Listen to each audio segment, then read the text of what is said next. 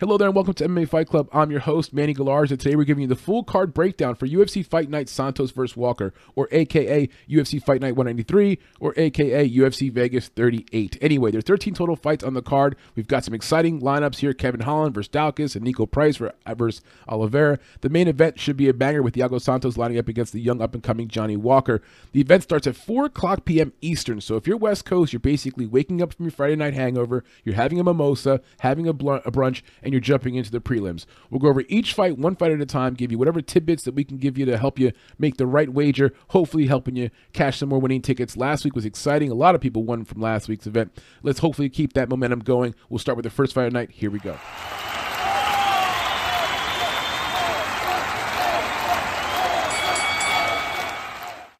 All right, the card opens up with a bantamweight bout between two veteran fighters of the sport. We've got Alejandro Perez, the 32-year-old Mexican, versus Johnny Eduardo, the 41-year-old Brazilian. Now, combined, these guys have fought 70 total MMA fights, so a lot of experience. Eduardo's 28-12 and overall, two and three in his last five fights, five foot seven height with 71 inch reach. You can get him right now on the money line at plus 190. Now, as for Alejandro Perez, he's minus 230 on the money line. He's 21 8 and 1 overall. He's fought 30 fights in his career. 3 and 2 overall. 5 foot 6 and height with a 67 inch reach. So there's going to be a slight height and reach advantage there for Johnny Eduardo. Now, as for striking numbers, as you see in the screen, Perez is landing 3.52 strike per minute compared to 2.89 for Eduardo. Now, receiving 2.94 strikes per minute for Perez as opposed to 3.34 for Eduardo. So Eduardo, not as efficient with the striking offensive defense. He's kind of absorbing a little bit more than he's dishing out, whereas Perez is actually giving out a little more than he's receiving, right? Pretty obvious there. Now, for offensive takedowns, it's pretty much non existent. Neither fighter takes down anybody at any point. That's not part of their game. The take the defense is okay. Perez 73% and Eduardo 62%. I imagine the entire fight is going to be on the feet. These guys like to box, I like to strike. They don't want to get on the ground. Now, for Tapology, Perez is a big favorite.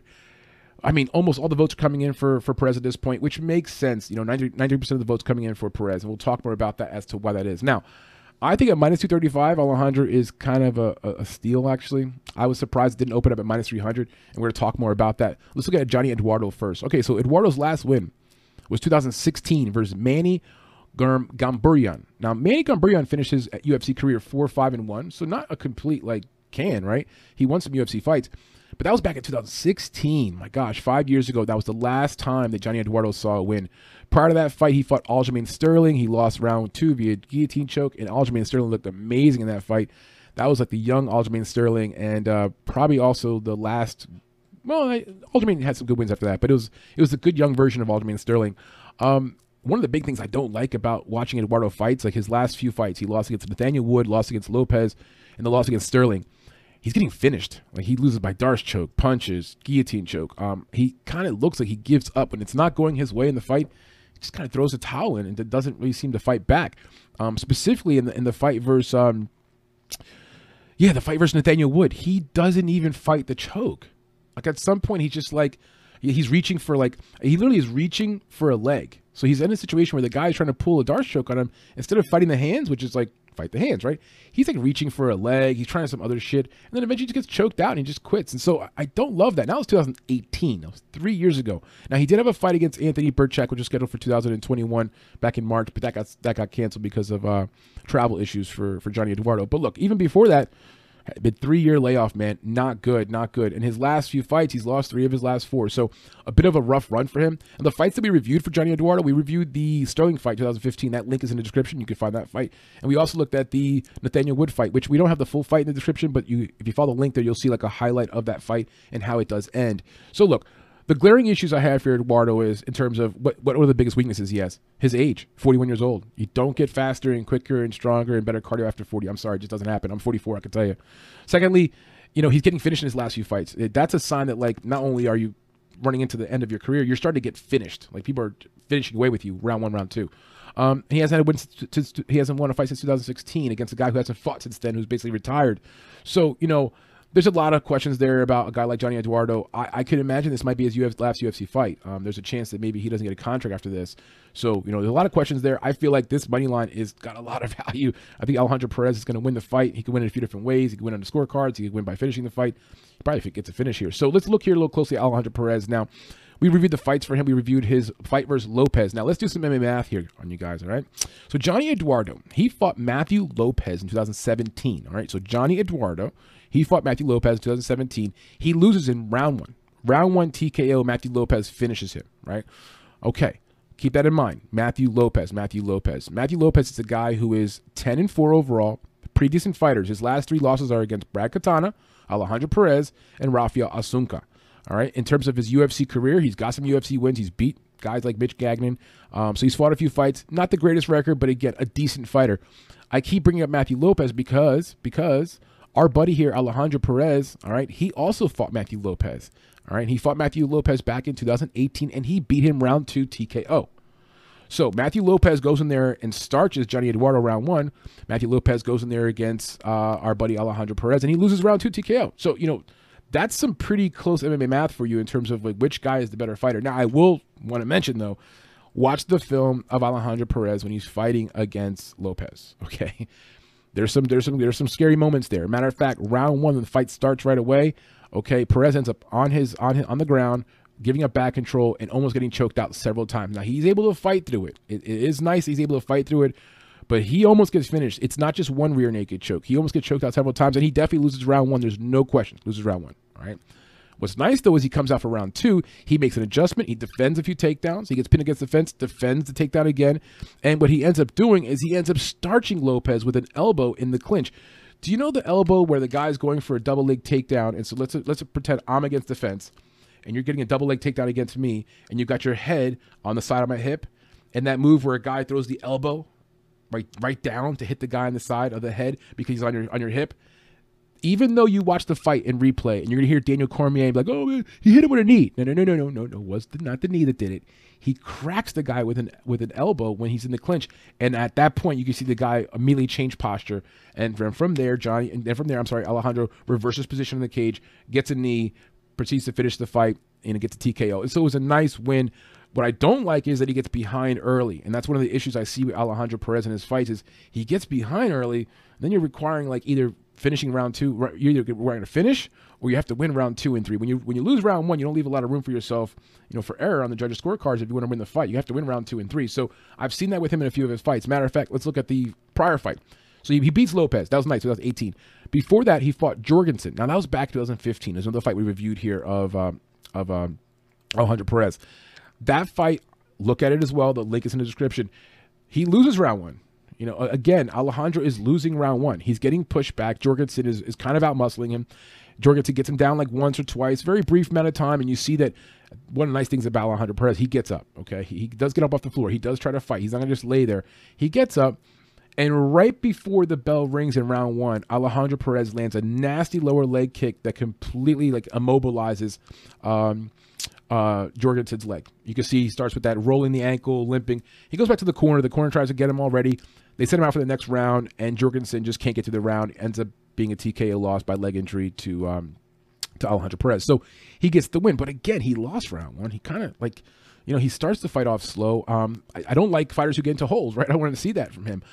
But, but, but here's another reality here. Alejandro Perez has been the active fighter, okay?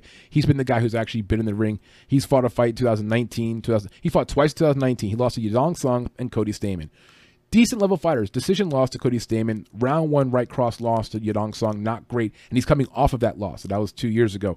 Um, his prior fights before that, he beat Eddie Wineland. He beat Matthew Lopez. He beat Alcantara. He beat um, Andre Soukhamthath. So look, he's got himself a handful of UFC wins. He's beaten Ian Wensta. Look, that's the one thing about both these guys that kind of freaked me out. Like they do have a good amount of, of UFC experience. Matter of fact, Johnny Eduardo is three and four in the UFC. So people can't say that, you know, as where Alejandro Perez is seven and three in the UFC, like very good record in the UFC, and he's got a chin. Looking at my notes here, you can see Perez's fights. Look at some of the links we provided there. He gets cracked. Like, I mean, look, he gets cracked. Matter of fact, when he fights, um, he fights Lopez and Jorgensen, he takes some serious shots to the chin, but doesn't seem to be phased at all. Takes them well, shows that he's got a very, very good chin. So I do like that about him. Um, again, my biggest question or concern with, with someone like Perez is please don't get behind early. You know, please, please don't get yourself into some weird position where you have to come back in the fight against an old guy like a 41 year old Johnny Eduardo. Um, I'd imagine that the pace and pressure should be on the side of Perez. He doesn't mind circling the ring with his opponent, doesn't mind playing that boxing game from outside, but this is an older guy who probably does not have the gas tank for round three. So I imagine if it goes to round three, hopefully that's a gimme round for Perez. Maybe if Perez drops round one like he likes to do, they can get round two and three if he has a win on the score on the scorecards. But I do imagine this fight probably does not go the distance. And you're looking at a guy like you know, Eduardo, who's 41 years old, who's getting old, who's getting finished. So I would imagine Perez gets the win. I would slam this before it gets too late. That minus 235 is not going to stay there. Um, it's not. It's going to swell at least to minus 275, minus 300, especially when people start kind of getting the whole gist about this guy's been off for a while. You know, record wise, eh, you know, he's getting to the end of his career. He's got nine year, nine year age difference, guys. Nine year age gap. That's never a good thing when you're talking about one guy being in his 40s and one guy being in his 30s. It's just not good. So, I spent way too much time breaking down this fight, but I wanted to give you guys my clear understanding or my clear picture as to why I think that minus 235 has a ton of value. Now, if you hear people out there saying that plus 190's got value or dog or pass, I, tell me about it. I, I can't see a world where Johnny Eduardo comes in here and is able to go ahead and disrupt the flow of Perez. So I like Perez to win the fight. Yes, they've both been on a layoff for a while, but Perez has been slightly more active, uh, younger fighter. I think all the all the signs point towards him winning. I'm going to bet him with confidence, and I might not bet him straight up with confidence. I might just parlay him with a lot of confidence. So parlay with a lot of stuff for this card. So that's our breakdown, guys.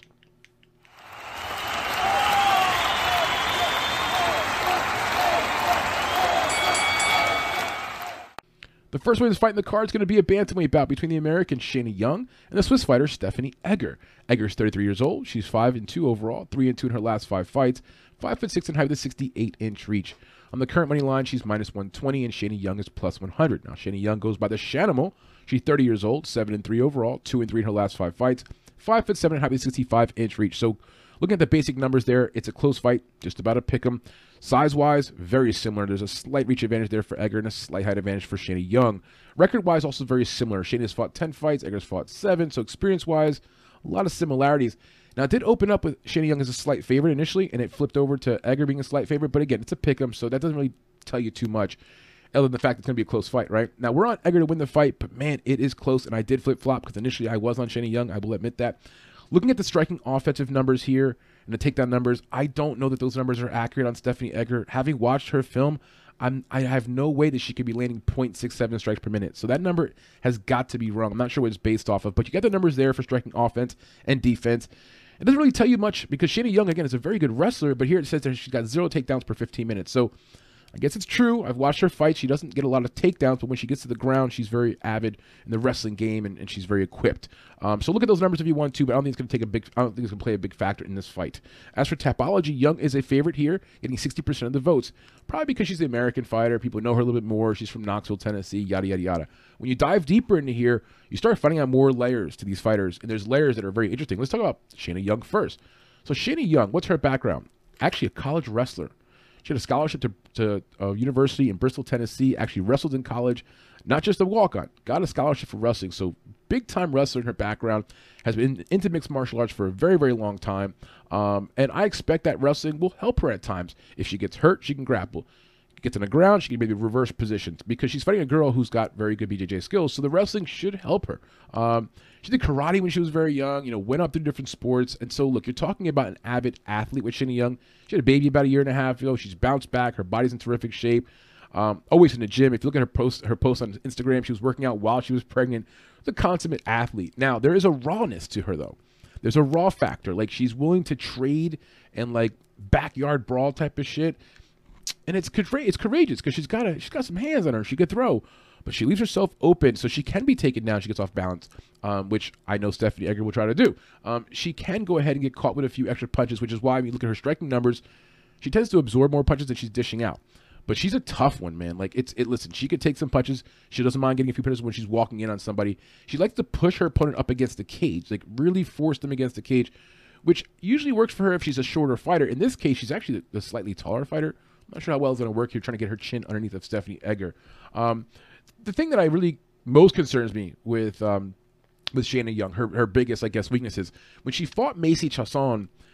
The longer fighter gave her problems, and even though she's taller than Stephanie Egger, Egger is a long fighter.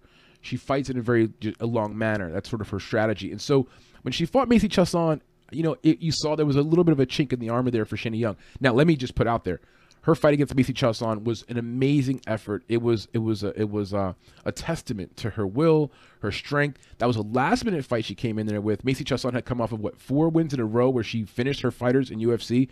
So here was her her, her opportunity to keep that streak going, and Shayna Young did not let her get finished. Uh, Young refused to get finished. She almost got choked out a few times. She went the distance. It was at high elevation. She was a late minute replacement. She flew in the night before from like Arizona to Colorado at a very high elevation, and she busted her ass for three rounds and went to decision against a very good fighter in Macy Chiasson. So the toughness factor cannot be underestimated. Shayna Young is, is going to be hard to get out of there. Now, she has been rear naked choked twice in her career, and when you watch her film, she gets into situations where she could rear naked choke. Matter of fact, against Macy Chiasson, she was in a choke position at one point. Um, if you look in the fighter, I mean, if you look at the link description, I'm sorry, if you look in the description of the video, you see the links there for the fights that we reviewed, okay, on these fighters. So we did review the Chiasson fight back in 2020. Again, very good effort from from um, Young. She survives the full distance. She goes against a tough, tough fighter. You know, looking back before that, Shayna Young beat Pam Sorenson back in 2016 via split decision. Pam Sorenson's currently in the UFC, so she's fought some decent people. She's either won or held her own. Now, 2019, she fought Suotama eight and six fighter. That was an Invicta. Um, she wins the fight by decision, but one thing I didn't like about that fight, she loses round one, and she's in a rear naked choke position in round one.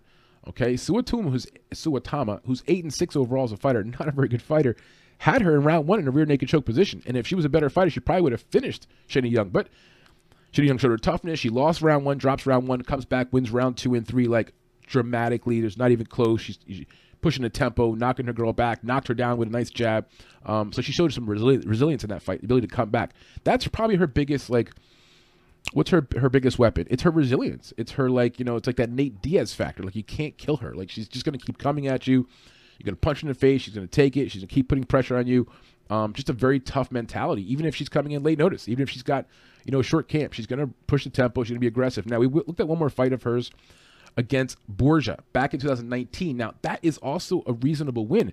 Not only does she beat Borga, or Borgia, however you want to pronounce it. Now, Borga's 3 and 3, so I understand her record doesn't look great, but it was a five round fight. Okay. She finishes her in round three by TKO. The, the hands were flying. You can see she could definitely box, which when the fight started, Borga had the better hands. But by round three, Shayna's pressure, pushing against the cage, you know, the, just that, that cardio, just that wrestler mentality, grinding, wearing you down. She gets the hands going. It's a TKO win. Now Borga has a win in Bellator. She's got a loss in Bellator too, but she's she's got a Bellator win. So look, looking at Shayna Young's history, when the distance against Macy Chiasson after Chiasson just finished four four people in a row, uh, beat Pam Sorenson, right? And she beat Borga, who's got to win in Bellator. So look, from a from a from an early fighter's like standpoint, at 30 years old, okay, and seven and three, she's got the potential ingredients to make a move here, right? This would be a huge win for her. It'd be a way for her to sort of, you know, make the next jump. My questions are the rawness of her fighting. Like she just has a rawness that's not clean, and so it leaves, you know, a lot to be desired. She could find herself in positions where she's getting dominated at times. So let's talk here a little bit about our buddy Stephanie Egger. All right. So Stephanie Egger, what's her background? I had to do some digging on her because number one, she trains at a gym called Buddy Gym and it's all the way over there in Switzerland where she's from. And at first glance, you're like, "What's this buddy gym?" There's like nobody there. You don't see any fighters listed out of there, and so that's a big red, excuse me, red flag for me. I'm like, ah, you know, I don't. I think Knoxville, Knoxville MMA would be a better training environment than Buddy, in my you know my opinion, based upon looking at the gym and the roster who's there. So that was my first red flag on Stephanie Egger. Then she's 33 years old. You know, has only fought seven fights. Um, doesn't have great competition. Her last fight, she fought Cortez. Oh, that was good competition. What am I saying? She lost by a decision to Tracy Cortez. So here we go. Another good loss here on these two fighters' record. Tracy Cortez is a good fighter. Um, you know, you could see that Edgar was outmatched physically. Okay, so in the clinch, that was the problem. Like she was getting thrown around at times. Tracy Cortez, she's not only strong. I think she's got like extra strength. She's stronger than what she looks, basically. So, you know, um, it was tough. She got easily taken down a few times. She got thrown around the ring. She got dominated. She was on her back most of the time. Um, I mean, she did get a body lock at one point. Um, she did get a takedown at some point in the fight, but she was just outmatched top to bottom. But losing by decision against Tracy Cortez, you know, again, you could you could you could live with that, right? That links in the description too for that fight. The second fight we looked at for Edgar was her fight in 2020 versus Kiefer. All right, now Kiefer's one in three in her last four fights. Not a very good fighter, um, and Edgar just did really quick work of her. You know, ends up going ahead and take her to the ground. Now, Edgar has, I guess, a black belt in BJJ. That's the word in the street. I guess Tracy Cortez mentioned during her fight that she found out during between rounds um, that the other girl had a black belt. So you see glimpses of Edgar in her film there. She's really nice on the ground. I mean, she's aggressive. She can find rear naked choke. She's got some length. She'll get the full full mount. She'll strike her opponent, make her make her opponent turn over, and get a choke. Now, this is the thing. If if she gets Young into a situation where Young turns her back, I think Egger is a much higher level opponent than what Young, what Young has seen in, in the recent past in terms of her BJJ. So that could be a way that this fight could end actually within the distance is Stephanie Egger getting a rear naked choke. And I wouldn't be surprised if she actually puts Shayna Young to sleep because Young won't tap. She's just tough as hell. She won't tap. She'll probably have to be put to sleep in that ring. Now let's look a little further back here at Stephanie Egger. I was trying to find out more about her. Like, what's her background? This small little gym in, in Switzerland. Like, no one's there training with her. What, what's her deal? Well, looking back, actually, all right, she has something crazy like 12 national and international gold medals, along with several silver and bronze medals throughout her time in judo. So she's a former judo, like national and world champion, and she has fought none other than Ronda Rousey in judo, and she's one and one against Ronda Rousey in judo. Take that for what you want to take it. That's going to be some weird MMA math, right? Um, but here's the point: she's got a long history. Okay, 2019, she was world champions where she said where she went decision against Gabby Garcia. If anyone knows Gabby Garcia in the grappling world, you know what I mean. Um, she went to decision against Gabby Garcia in a grappling match, and Gabby Garcia was much bigger than her, much bigger than Edgar. So, um, yeah. So look, she's been able to grapple with some freaking animals like Garcia. She's won matches in judo against people like Ronda Rousey. Uh, she's to decision against people like Tracy Cortez recently. She's got length, and look, I like it when I look at a fighter, right? She also has wins in Invicta and, and Rizin as well. But when you look at a fighter like her, who's got that amazing run of 12 national, international gold medals in another mixed martial arts sport, it does translate. Winning translate, guys. Winning is infectious. People who are winners, they're winners. They translate to something. Look at Volkanovski, right? He talks about anyone can do what I gotta do. It's like his attitude, his persona. He's like winning. Just whatever I touch turns to gold. I think for Egger, that long history of winning, um, that long history of being in a different sport where she's had success, and Young has that too, having been a wrestler and whatnot. But I think that international stage that Edgar has been on, competing against some top athletes, having fought against people like Ronda Rousey, who is Olympic medalist. You know, I mean, we're talking about high level mixed martial arts here. I think that's the edge here. Um, and it also explains to me the factor of the red flag of the gym. Let me get back around to that. I, I may have told you before, I was a gymnast growing up. I got a full scholarship to the University of Nebraska for gymnastics, and I walked on and played football there. I'm telling you from being a gymnast because it's a very niche sport, right? Niche sports like downhill skiing and fucking I don't know, like MMA. MMA is a niche sport, whether you like it or not. Like, you know, kids don't MMA in high school. Kids don't MMA in middle school. There's no MMA clubs for little kids to go and do MMA like Pop Warner or or, or Little League baseball. Okay, I'm not talking about those kind of sports. The niche sports where you have to really find the right location for yourself and find that environment.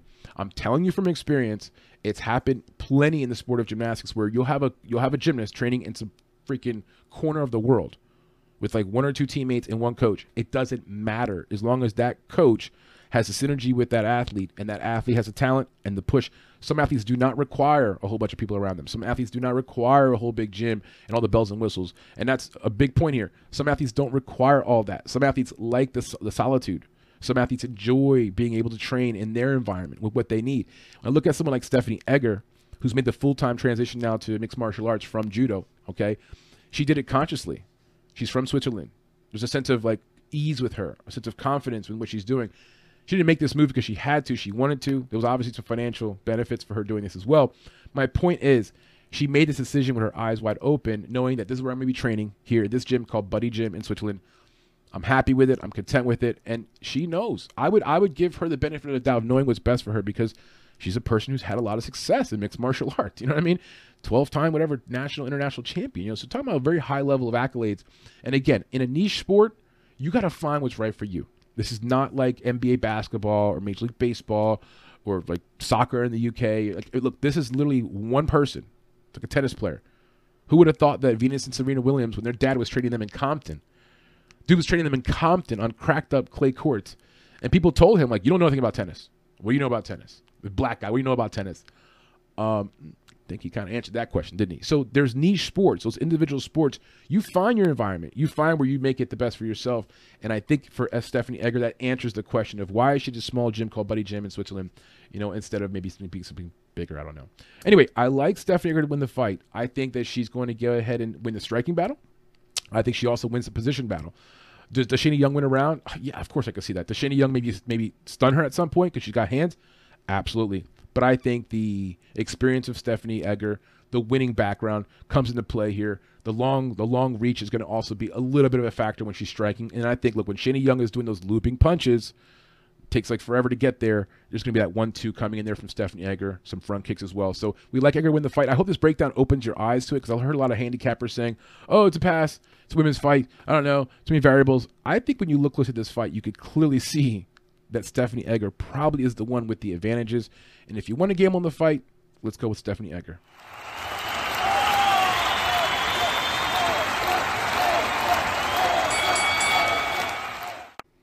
Next up in the card, we've got a bantamweight bout between Douglas Andrade, the 36-year-old from Brazil, and Gaetano Pirrello, the 29-year-old from Belgium. For Pirrello, this is his second UFC fight. He's coming off a loss to Ricky Simón, which is a tough, tough fight to start your UFC career with. He's 3 and 2 in his last five fights, 15 6 and 1 overall. He's 190 or plus, excuse me, plus 190 in the money line right now. He's 5'7 in height with 68 inch reach, and he trains at Vitor Team Shaolin. As for Douglas Andrade, the veteran here, he's fought 30 total fights, 26 and 4. Very impressive record but he is two and three in his last five fights. He's a minus 225 on the current money line, which we're going to talk a lot about that. I think that's way too chalky for this fight. It should be more of a pick 'em, in my opinion. Anyway, the Brazilian is 5'7 in height with a 68.5 inch reach. So height wise and reach wise are the same. He comes out of NFT Castan Hall, which is a gym down in Brazil. So Douglas Andrade, let's talk about the veteran first because if you don't know, now you know. He's coming off of a loss by decision to Lerone Murphy. Not bad. Lerone Murphy is 10 0 1. He's actually fighting uh, Makwan Amirkhani, I believe, next month. Um, so le- legit dude, legit dude, right? Legit fighter, up and coming, very athletic, and um, yeah, you know, it's tough. He couldn't keep up with the speed. You could see that. Um, so in the exchanges, it was like Lerone Murphy was doing whatever he wanted. He'd land some kicks, land some, you know, strikes, punches, whatever. And Douglas was just slow to respond, you know, slow to, you know, get back to him. He had a few moments. Douglas had a moment where he had his back at one point in first round or second round, had some back control on the ground.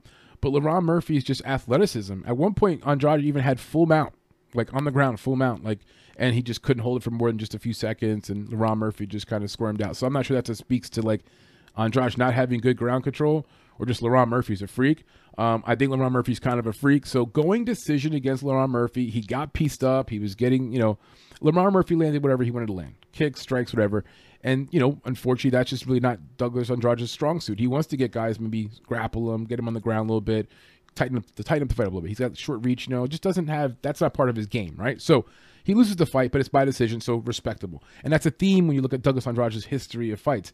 He loses to fights every now and then, but they're usually the really good guys, like Petr Yan, like Rob Font, like Lerone Murphy. And then you go back a little further to 2014. His fourth loss was against Zubaira Tukhugov. I looked up this Russian guy. This guy's no joke either. All right, this guy's currently what's his record? He's 19 5 and 1. So you're talking about he's lost against all very very quality fighters, and in some cases, like against Lerone Murphy, he went to decision.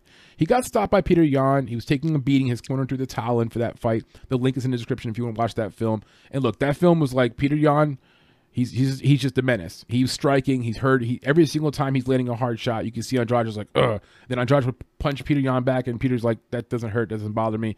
Eventually, he just takes him down to the ground, elbows him, cuts him open, and his corner has to throw the towel in between the between the rounds. So, not the worst loss. It just shows you there's levels, and Andrade is not at that level. And at the age of 36, he's probably never going to be at that level because that was Petr Yan when Yan was like 24, 25. So you kind of get the drift. For Rob Font, he lost round two guillotine choke. Again, look how good Rob Font's doing.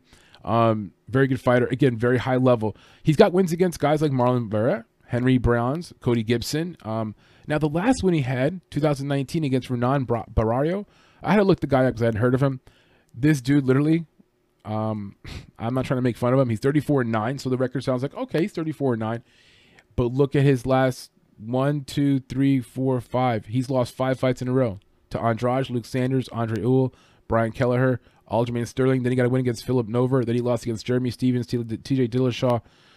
Dude has had like one, two, three, four, five, six, seven, eight. Literally eight of his last nine fights he's lost in the UFC, and so that was the last win that Douglas Andrade got. Okay, um, so not a really quality loss in that case. His prior win before that, Marlon Vera. I think there's here's what I'm summarizing summarizing what I see with Andrade. When he fights a high level f- opponent, very high level, he's probably going to lose but he hangs in there. He may even go to decision. Like he's he like sort of like gets himself up for the occasion. He's ready for it, you know. But when he fights like a lower level opponent, sometimes like you know guys who like kind of middling, like a guy like Marlon Vera and like Renan Barrio, he gets a little more position control. He feels a little more confident. Doesn't feel like he has to like rise to the occasion per se, but like just does enough just to win. Grapples, does that kind of thing. In this fight, if you're betting on Douglas Andrade to win, you're betting he's going to take Pirrello to the ground.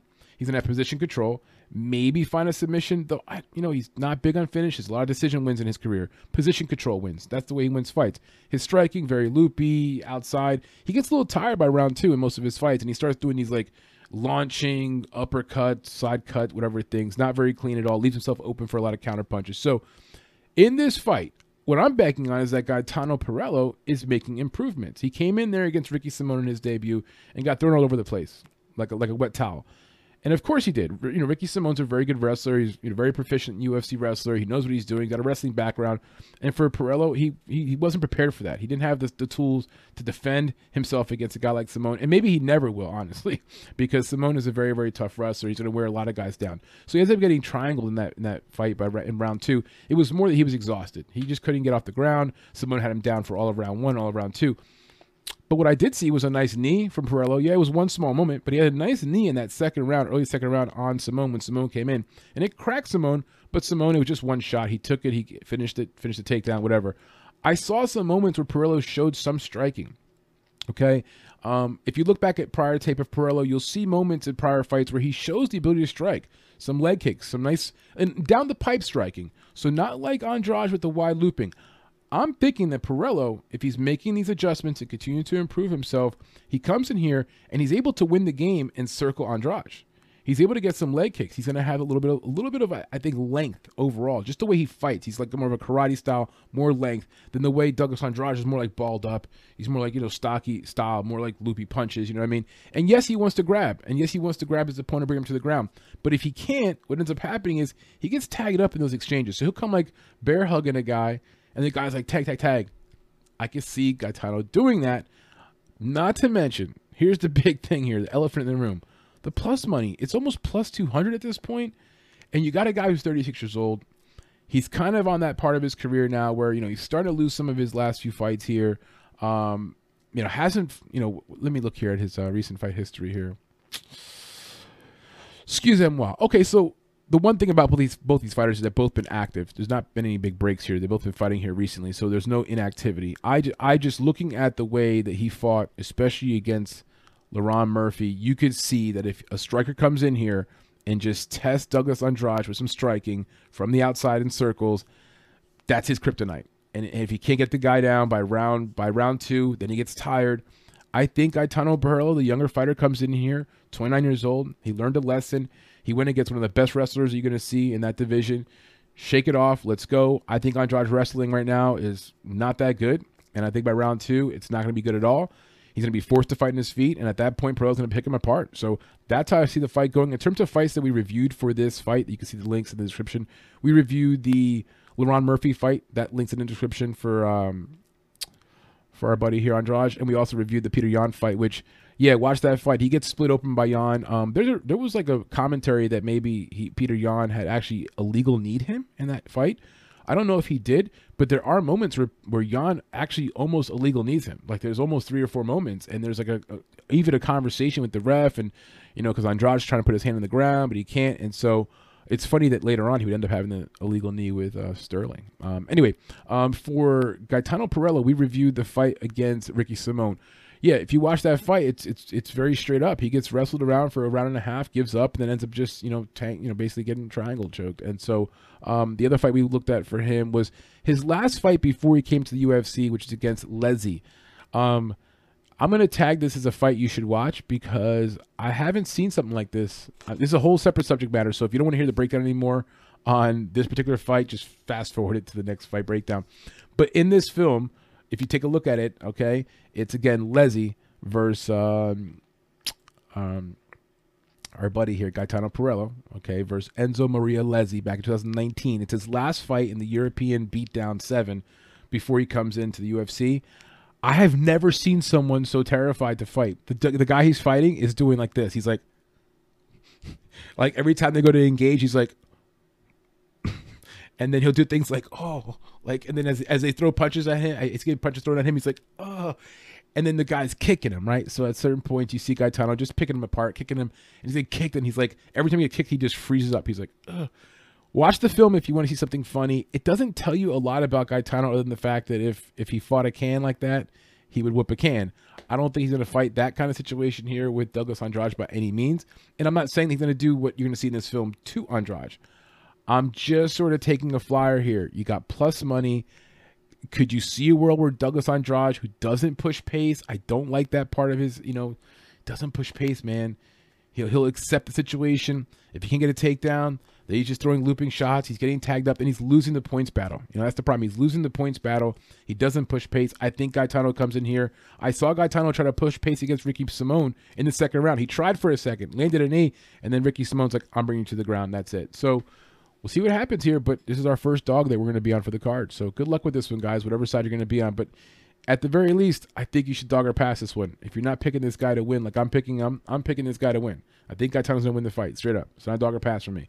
But if you're gonna do anything with this thing, I think you dog or pass it. Because if you bet on the other side there, minus 225, minus 250 ish, that's just scary. Not good. Not good. A little creepy. You're gonna get yourself in a mess there. You're gonna be holding a ticket. Like, why the hell did I do this? 36 year old guy who's like kind of showing signs of falling off. You know what I'm saying? All right, next fight, guys.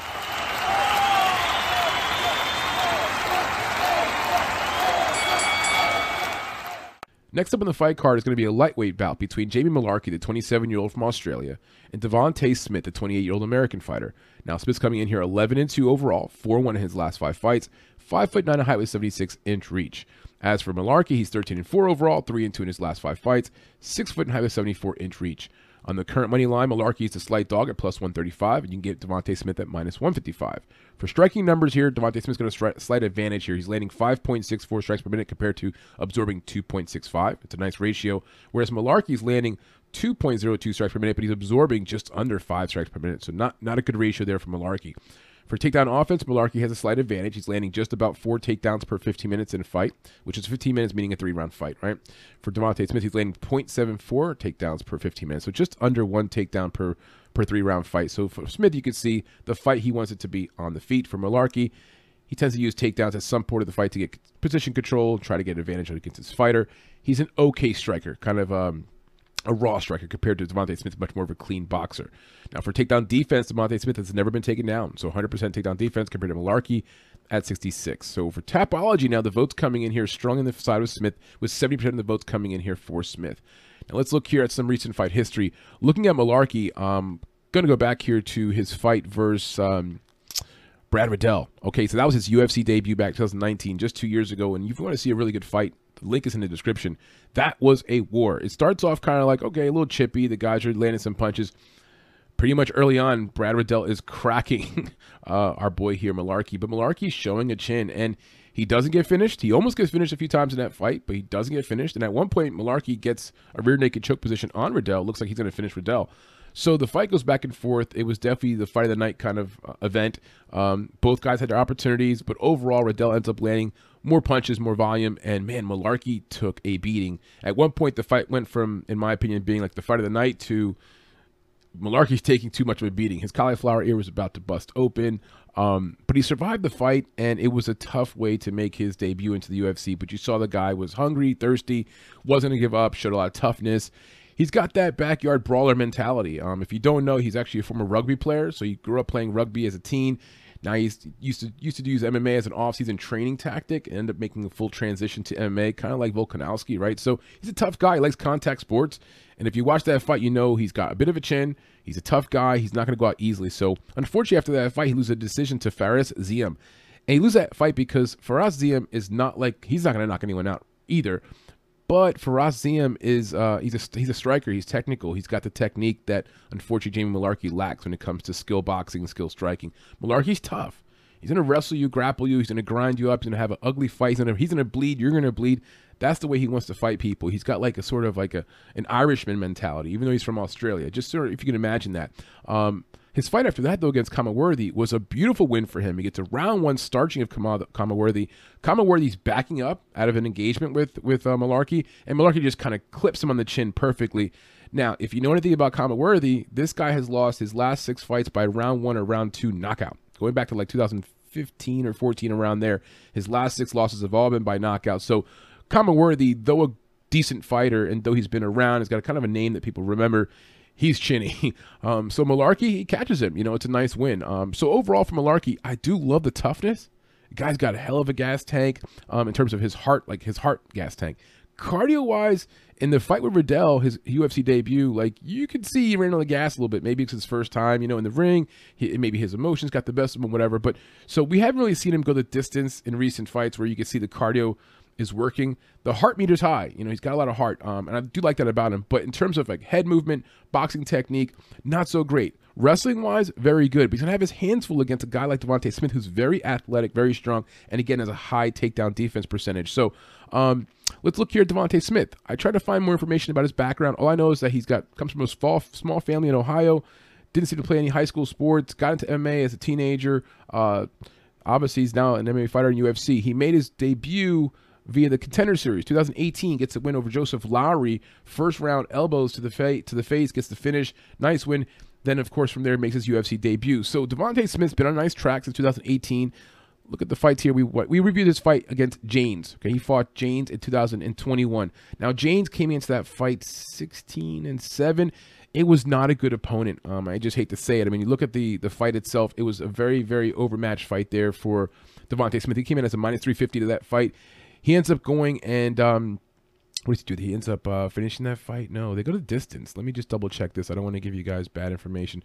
So no, he actually beats the hell out of Justin James, and then round two, Justin James' eye is so big, it's a doctor stoppage, um, and it should have been stopped. But it wasn't a good measure there to see what Devonte Smith does well. All you saw him do was take advantage of a lower level fighter. His prior fight against Khama Worthy, that's the one that you have to just like, that's the red flag. If you look at Tapology, the reason why there's 70% of the people on on uh, on Devonte Smith to win and not 100% is because the Khama Worthy fight. Against Khama Worthy, he gets starched in round one. Here we go MMA math now. He gets starched in round one by Khama Worthy, who's got a chin, and Jamie Mullarkey just, you know, he just freaking knocked out Khama Worthy. So if you're looking at that, it doesn't take a rocket scientist to see how people will be like, well, you see, he, you know, he lost to Khama Worthy, and you know, Jamie Mullarkey knocked out Khama Worthy. So if you're, you know, Mullarkey guy, you're pointing right to this fight here. But this happens, like you know, shit happens in the ring um, or the octagon. So I, am looking at that fight, and if you watch the knockout, what's more concerning, I'm gonna tell you guys what's even more concerning than the fact that he got knocked out in round one from by Khama Worthy. It's the actual punch that knocks him out.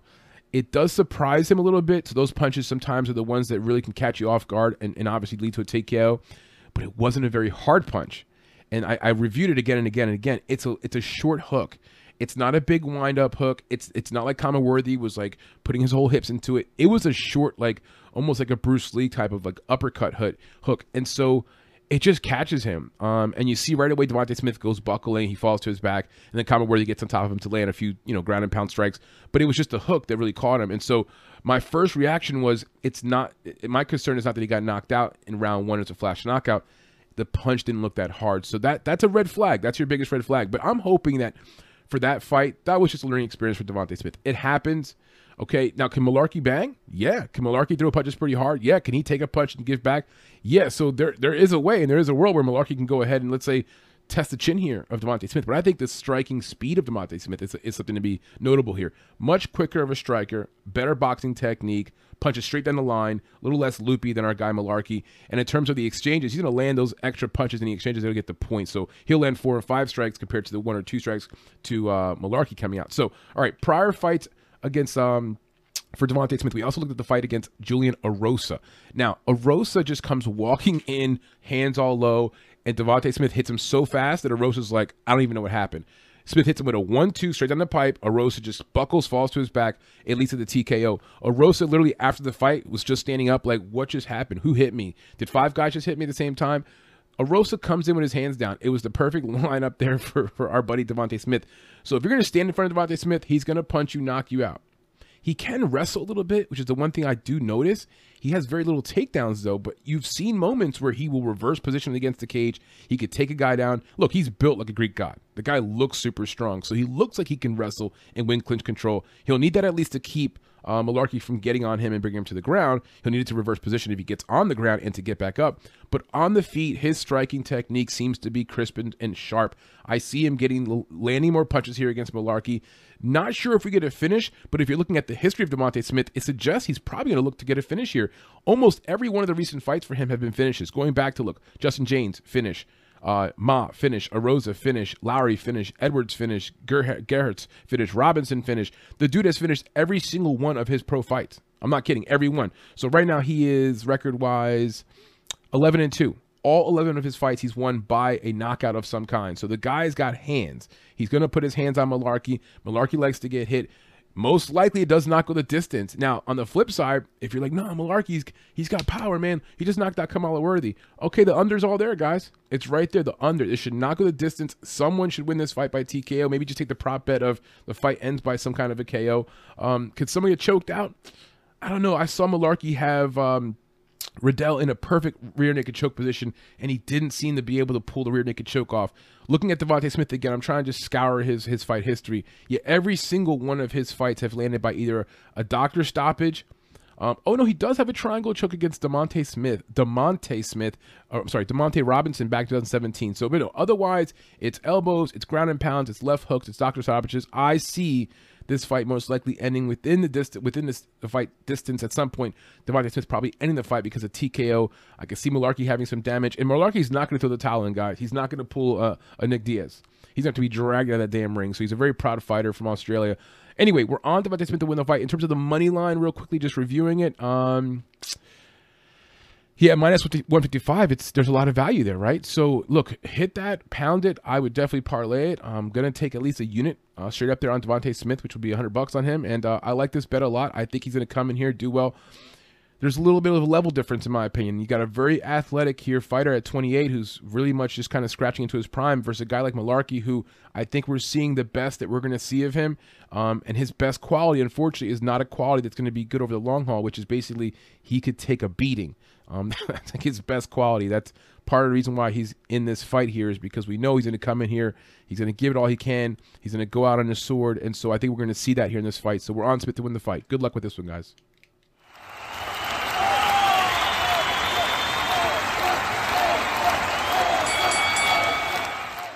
All right, next up on deck is a bantamweight bout between two Brazilian female fighters. We've got Karol Rosa, the up and coming 26 year old, and Betch Carreira, the 38 year old relic in this division. If you don't know who Betch Carreira is, you're going to know after this video. She's been around for a while, definitely deserves a, a curtain call here and some respect. Rumor has it she might be retiring after this fight, so we'll give a lot of love to her in this video breakdown. Betch Carreira is 11 5 and 1 overall. Her last five fights, a little bit of a rough patch, 1 3 and 1 her last five. She's 5 and 5 and have a 64 inch reach. No love of the money line for her. She's a plus 270 underdog. That's a little disrespectful. I think it should be a little closer than that, though I do favor Karol Rosa to win. Now, Rosa's minus 350 on the money line. She's obviously 12 years younger than Betch Carrera. She's 14 and 3 overall, 5 and 0 in her last five fights. She is on a five fight winning streak. She's five and she's five foot five and height with a 68 inch reach. So height wise, they're about the same. Reach wise, Rosa has a small advantage. The striking numbers there favor Bethe Carreira a little bit. She's a busy fighter, landing 7.73 strikes per minute compared to 4.39 for Karol Rosa, absorbing 5.51 for Bethe Carreira and 4.56 for Karol Rosa. So in terms of the striking numbers, again, Bethe Carreira's got a little bit better of, of a number system there in terms of their her strike rate, her output versus what she's receiving. For Karol Rosa, she's landing 0.44 takedowns per 15 minutes, which is pretty much no takedowns, okay? For Bethe Carrera, she's averaging two takedowns per 15 minutes, so it's, a takedown number at least worth respecting and considering. For Bethe Carrera, she's defending 48% of her takedowns, Carol Rosa 58%. As for Tapology, Rosa is the big favorite, getting 94% of the votes. Again, we like Rosa to win the fight. I like her as a parlay piece a lot. I have a lot of confidence in her. Now, when we broke down the film on these fighters, okay, we looked at certain fights here just to kind of review and sort of remind ourselves. The fight we looked at here for Bethe Carrera was we looked at her versus Pannie Kianzad back in 2020. That was just last summer, okay? It's a litmus test there for the current version of Bethe Carrera, okay? She's a veteran, been around for a long time. But when you're having a hard time beating someone like Pannie Kianzad, it's sort of the telltale sign that the end is coming. All right. She couldn't really muscle her over. She couldn't push her up against the cage like she wanted to. She couldn't keep her on the ground like she wanted to. Um, and you can see there's a, there's a striking speed difference with Betch Carrera and some of these younger fighters like Karol Rosa or Pannie Kianzad who strike down the middle, fast, quick punching. Betch Carrera, for lack of better terms, is like a George Foreman type of like, you know, square boxer and just punch and run forward and, you know, not a lot of technique there. Um, and if you don't know, she went to college, got an accounting degree.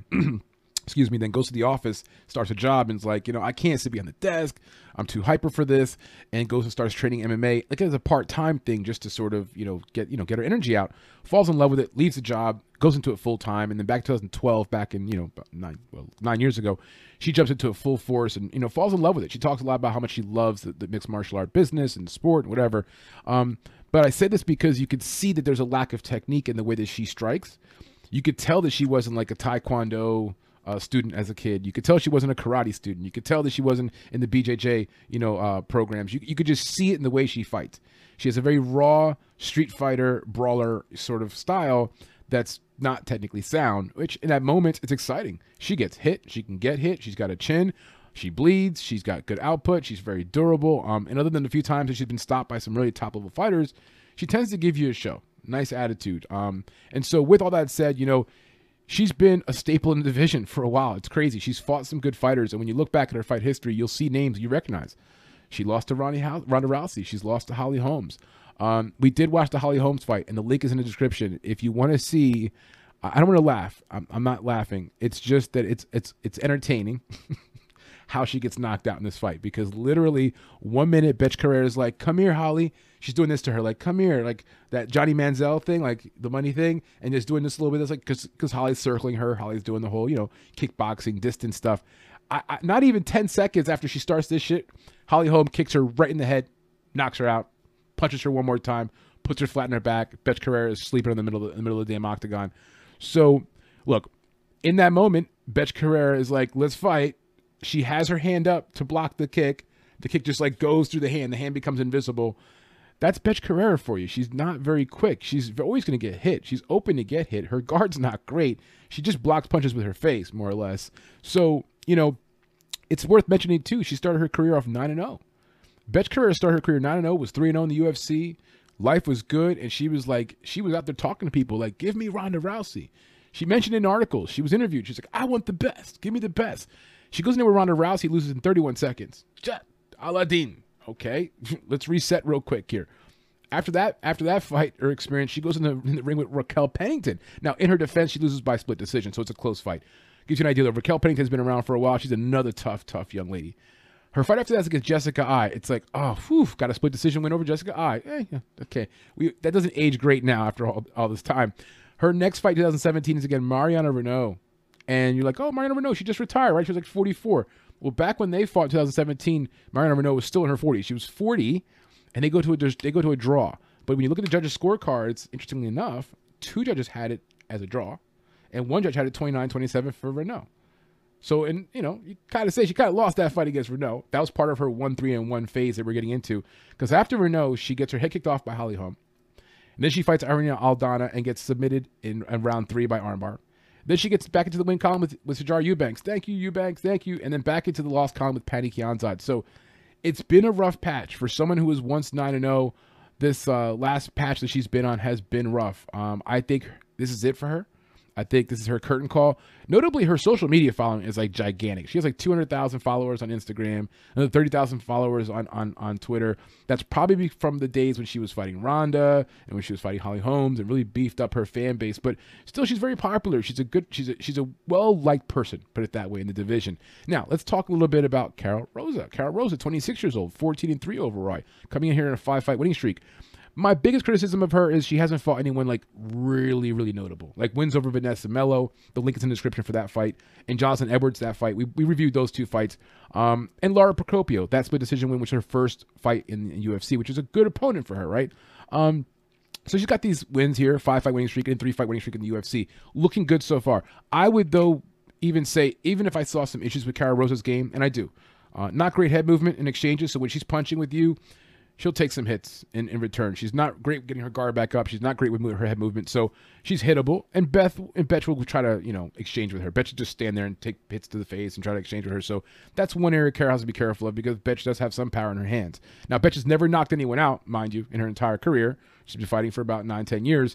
Um, I don't think that's going to start now with Karol Rosa. If you know what I'm saying, 38 year old. I don't think her power has increased now. Um, she's not going to the sweet spot of her career in terms of power for women in this division, right? So, um, with all that said, I just think that Karol Rosa, in every way, shape, or form, beats her. It's the age factor, right? Um, it's the quickness factor. It's the athletic factor. Um, it's the like trajectory one person is literally diving right now at the end of the career. Other person's going up. Um, Bethe Carreiro has been getting finished in these fights too. It's not just she's losing by decision; she's been getting finished. Now, I don't think Karol Rosa finishes her. I think this goes to decision. I love that prop because if you bet this straight up here at minus 350, you get no value in the money line pretty much. Okay. There's a value for a prop bet at decision for Karol Rosa for sure. Look at that, and then also as a parlay piece. I'm parlaying Karol Rosa all over the place this week with football, NFL, baseball, the whole damn deal because I have a lot of confidence in her to win the fight. I think she could make some mistakes. She could even lose a round and be fine. How does she lose a round? Bethe Carreiro trips and falls on top of her. And Bethe Carreiro is a big, big lady, so maybe she's you know on top of her for a while, and Karol Rosa can't get you know out from underneath of her. But Bethe Carreiro doesn't have a great ground game. She doesn't. She just kind of will lay there. She, it's kind of easy to get out from under her, even though she's a little bit bigger. Um, maybe she lands a few punches and she just kind of stuns Cara Rosa for part of a round, and she wins around that way. So um, Bethe Carreiro does have a tendency to ugly fights up. She can do that. Um, she's done it before. She's had plenty of split decision, close fights before, both winning and losing. So you know I can see that happening. But again, back to the fundamentals here. We have a 12 year age difference. We have one fighter on a five fight winning streak who's really making some moves in the division. She's got a four inch reach advantage. Rosa does. If Rosa wants to win the fight easily, just circle, kick, and move. Now, Rosa has a great kicking game too, and her it's her lower leg kicking game. So she uses it almost like a jab to feel out. With Bethe Carreiro, who stands very heavy on her feet, that leg's gonna be right there to kick the entire fight. So there's gonna be points to earn with the kicking game, striking, jabbing. Bethe Carreiro is the kind of fighter where at this point in her, her career, that 38 year old time and getting older, slower, she's gonna hit in the face two, three times before she even responds. I can see it happening. I can see Karol landing a one, two, three, and then Bethe Carreiro's like, oh, oh, whoa. That's gonna happen a few times and early on in the fight because for Betch Carrera, look, the writing's on the wall. It's time. It's time. It's time. It's time. So the curtain call for Betch Carrera here. A lot of respect for her. She at one point was willing to fight the best in the world, and she did get in there. She got her ass beat. But you know what? She's also part of a collection of fighters that were the first, the first of the Mohegans, the first ladies that fought in these divisions. Then when they made this a sport that was, was respected, before the Ronda Rouseys and before the ladies that fought during this time, it wasn't respected. It was frowned upon. There was no there was no openings there for other fighters who wanted to get into the sport. Now those these are those sort of like the queens of the division and queens of the sport who opened it up to all the female fighters who are around today. So for that, Bethe Carrera, you know, I salute you. Um, and if you pull off an upset, my prediction is completely wrong, and I would be very happy for you. But I don't think it happens here. I won't be surprised if she maybe retires even in the ring afterwards, does the thing with the gloves and puts them down and says peace. So that's our breakdown, guys. I like Rosa to win the fight. Um, let me know in your comments if you see something different, or you feel anything different, or something I didn't cover. All right, thanks, guys. Oh, one more thing again in the description, we always put the links again for the fights we reviewed. So just real quickly, the fights we reviewed for this breakdown was we looked at the Rosa versus Edwards fight from 2021, and we looked at the Rosa versus Melo fight from last year. We also looked at the Pannie Kianzad fight versus Bethe, Bethe Carreiro back in 2020 last summer, and we also looked at the Holly Holm fight versus Betch Carrera. The link's in the description. Check it out if you want to see a funny knockout. All right, guys, just a breakdown. Take care.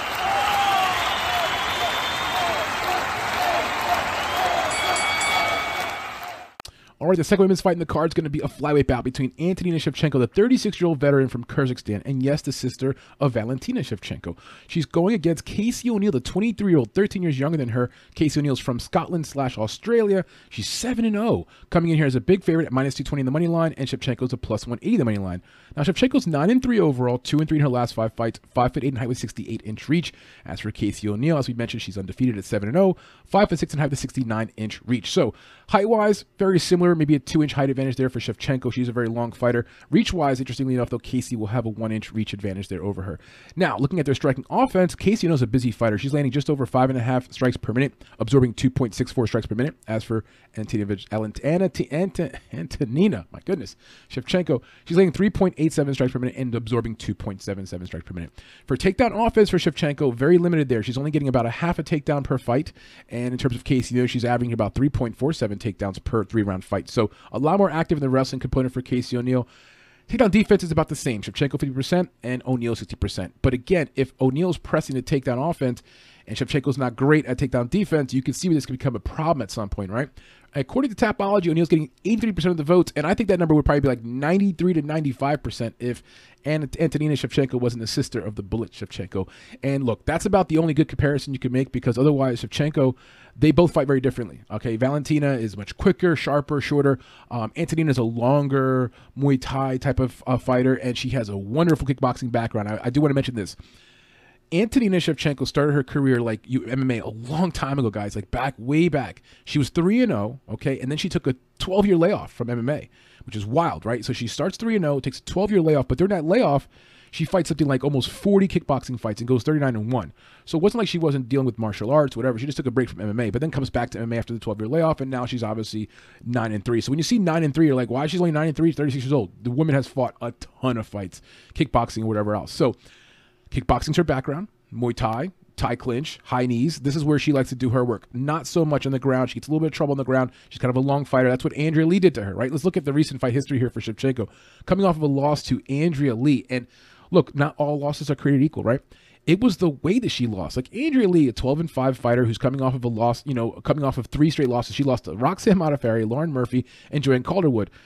Two of those losses not so bad, but Roxanne Modafferi, and then she comes there against Antonina and armbars her round two and just looks dominant. Now round one kind of close you know, it was close on the feet. But round two was a 10 8 round before she armbars Shevchenko. And, you know, I'm just putting it out there. Andrea Lee is an okay fighter. Again, she's lost three of the last four, including a fight against Roxanne Modafferi. So, you know, when you're looking at someone like Andrea Lee, if that fight was close, that's one thing, but it wasn't close. Shevchenko got dominated by Andrea Lee. Now, her prior fight was by far, I think, when you're looking at uh, Shevchenko's MMA fight history, her win over Ariane, Ariane Lipski is by far her most impressive win. And that is kind of scary because Ariane Lipski like she has her moments, and especially on the ground, she's terrible. So what ends up happening here is that Antonina Shevchenko beats her on the ground, and Shevchenko doesn't have a good ground game. It just shows you Lipski is very limited. She's cute as hell, but man, she's limited, and she just had to win over Brahms. So I understand to be like, oh, Lipski just won a fight. Relax on that, man. I'm fading Lipski whenever I have a chance because she's cute, she strikes, but once you get her into a grappling situation, she's just ratchet, terrible. So the win over Lipski is her best win, round two, ground and pound. And in that fight, you see Lipski like on the feet, she's okay on the ground, just completely out of, out of, out of sorts. Then her prior fight against Katlyn Chookagian, she loses that fight by decision. But you know, everyone loses by, by decision to Katlyn Chookagian. She's you know, she's a technician. She works you. You know, um, her prior fight, um, you know, she goes ahead and wins against Lucia Pudilova. Not not so bad. Okay, Pudilova was eight and four at the time. You know, kind of a middling okay fighter. It was a UFC fight, and then her prior fight, 2019, she loses a split decision to Roxanne Modafferi. Like, oh my goodness, like I love Roxanne Modafferi. You know, she's a veteran of the sport. She's fought like what they say, like 40 some odd fights, unofficially the most fights ever for women in UFC or MMA. Um, but my goodness, going back now, 2019, Roxanne was still a shell of her whatever she was initially in her early part of her career, and uh, she lost to her. So for Shevchenko, losing to girls like Roxanne Modafferi, Katlyn Chookagian, Andrea Lee, those are her last three losses from 2019 and now, last two years. I think Casey O'Neill is a substantially better fighter than Andrea Lee and Roxanne Modafferi. I'm not going to say that about Katlyn Chookagian. Chookagian is a technician. She's amazing. But I do think Casey O'Neill is substantially better than Andrea Lee and Modafferi at this time right now. So looking at uh, the fight history there for Shevchenko, we did review her fights against uh, Lee, which the link is in the description. And we also reviewed the fight against Lipski. So you find both those links in the description if you want to watch those fights yourself. Um, let's talk a little bit about Casey O'Neill, a fire starter. So her background's interesting. She grows up with her dad, who's like gets her into martial arts, a little karate, little BJJ stuff, little kickboxing action. Then they move from Scotland when she's like nine years old. They move to Australia, to the coast of Australia. In Australia, her dad starts an MMA promotion, starts doing MMA promoting, whatever. In the early stages, early stages of the of MMA growing up, um, or at least MMA expanding in that part of the world. So he's one of the first promoters doing it out there. And at first, he's like, no, my daughter's never doing MMA. And at the time, hardly any women were fighting MMA. It just wasn't really glorified at any point. So his daughter's doing kickboxing. She's doing BJJ. He's encouraging her to do that, and she's fine.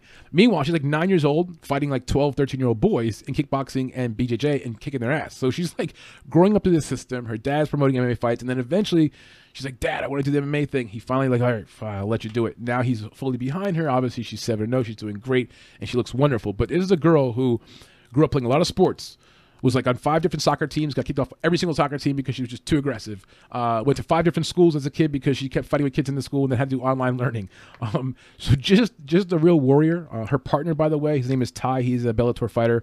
Um, so she's surrounded by her dad, her boyfriend, um, all day, every day, mixed martial arts. She seems to love it, really enjoy it.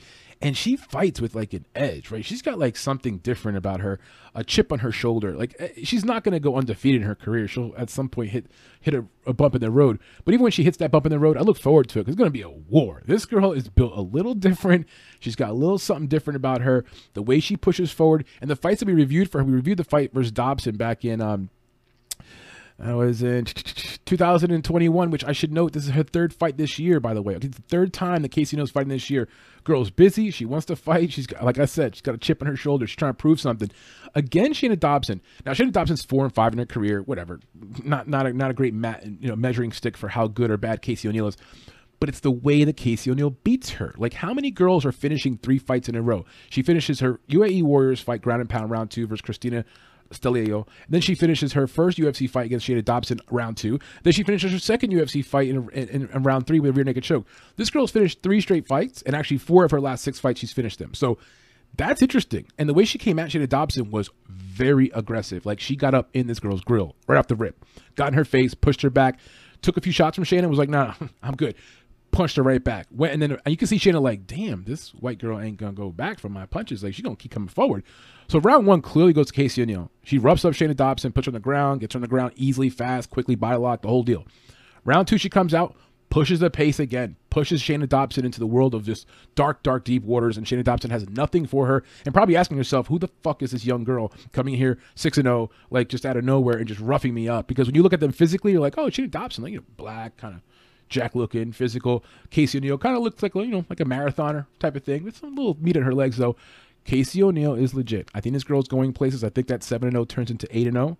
Um, I like her a lot. I think the money line of minus 220 is got a ton of value. I would parlay her and uh and just about anything because I feel like she is such she's to, to, me one of the most favorite like solid solid picks in this card um and partially because of the matchup you know like she's a grappler or wrestler and really good at it and really good at BJJ and Antonina Shevchenko's not good at that and that's one of her biggest weaknesses. So, um, weaknesses for O'Neill. Biggest weakness is that her experience. She needs more experience. She needs to fight tougher competition. I don't see anything else in her game that's a problem. In terms of Antonina, what's her weaknesses? Her age. She's 13 years older. She's 36 years old, like a 23 year old whippersnapper. On top of that, to say the least, her her ground game situation is shaky. Okay, it's very very shaky. Whenever she fights decent competition, it's like she's 50 50. You know what I mean? Again, back to her record. When she's fighting decent competition for Shevchenko, she'll win against Lipski. She'll lose against Andrea Lee. She'll lose against Chookagian. She'll win against Putilov. She'll lose against Roxanne Modafferi. You know, so what you're seeing there is, I mean, you're seeing the reality. I mean, she's lost three of her last five fights. She's every other fight she's winning and losing. I give her credit. I don't know how this fight got matched up. She's taking a fight that she can't win, as far as I'm concerned. She cannot win this fight. Casey wins this fight like nine times out of ten. You know, I don't see a way that that that uh, that Casey O'Neill does not win this fight. I also feel like 23 years old versus 36, like the mentality's got to be totally different, man. The 36 year old knows that her sister is the champion of the world. Like, I mean, she's never going to be at that level that her sister's at. She's getting older. I mean, dare I say this is one of her last few fights, possibly in mixed martial arts? And why would you? Just stick with your sister, help train her, help manage her money. You guys would be good. Be her manager. You know what I mean? Stop fighting. So I think that the, the mindset of a 23 year old Scottish, Australian, tough ass, tough ass girl coming in here against a 36 year old who, you know, look, you've only fought a handful of MMA fights and hasn't really worked out for you the way that maybe it worked out in the kickboxing ring. So I love Casey O'Neill to win the fight. Um, I feel like she's got all the tools to do this, and I think it's going to happen. She's going to drag this fight to the ground, and who knows? Does she get her fourth finish in a row? Like, does she get a finish here over Shevchenko? Does Shevchenko get finished now twice in a row against Andrea Lee, and then this young up and coming fighter? Man, the, the, how the how the how the winds would swing here differently for Shevchenko. Because back in 2020 when she beat Lipski, it was like, oh, okay, we got another you know Shevchenko making a move, and then boom, the brakes get hit there in early part of uh, this year when she loses in May to Andrea Lee. So we'll see what happens here. But I love Casey O'Neill. I encourage you guys to look at some of her film, and she is dominant. She's dominant. So we're on Casey O'Neill to win the fight.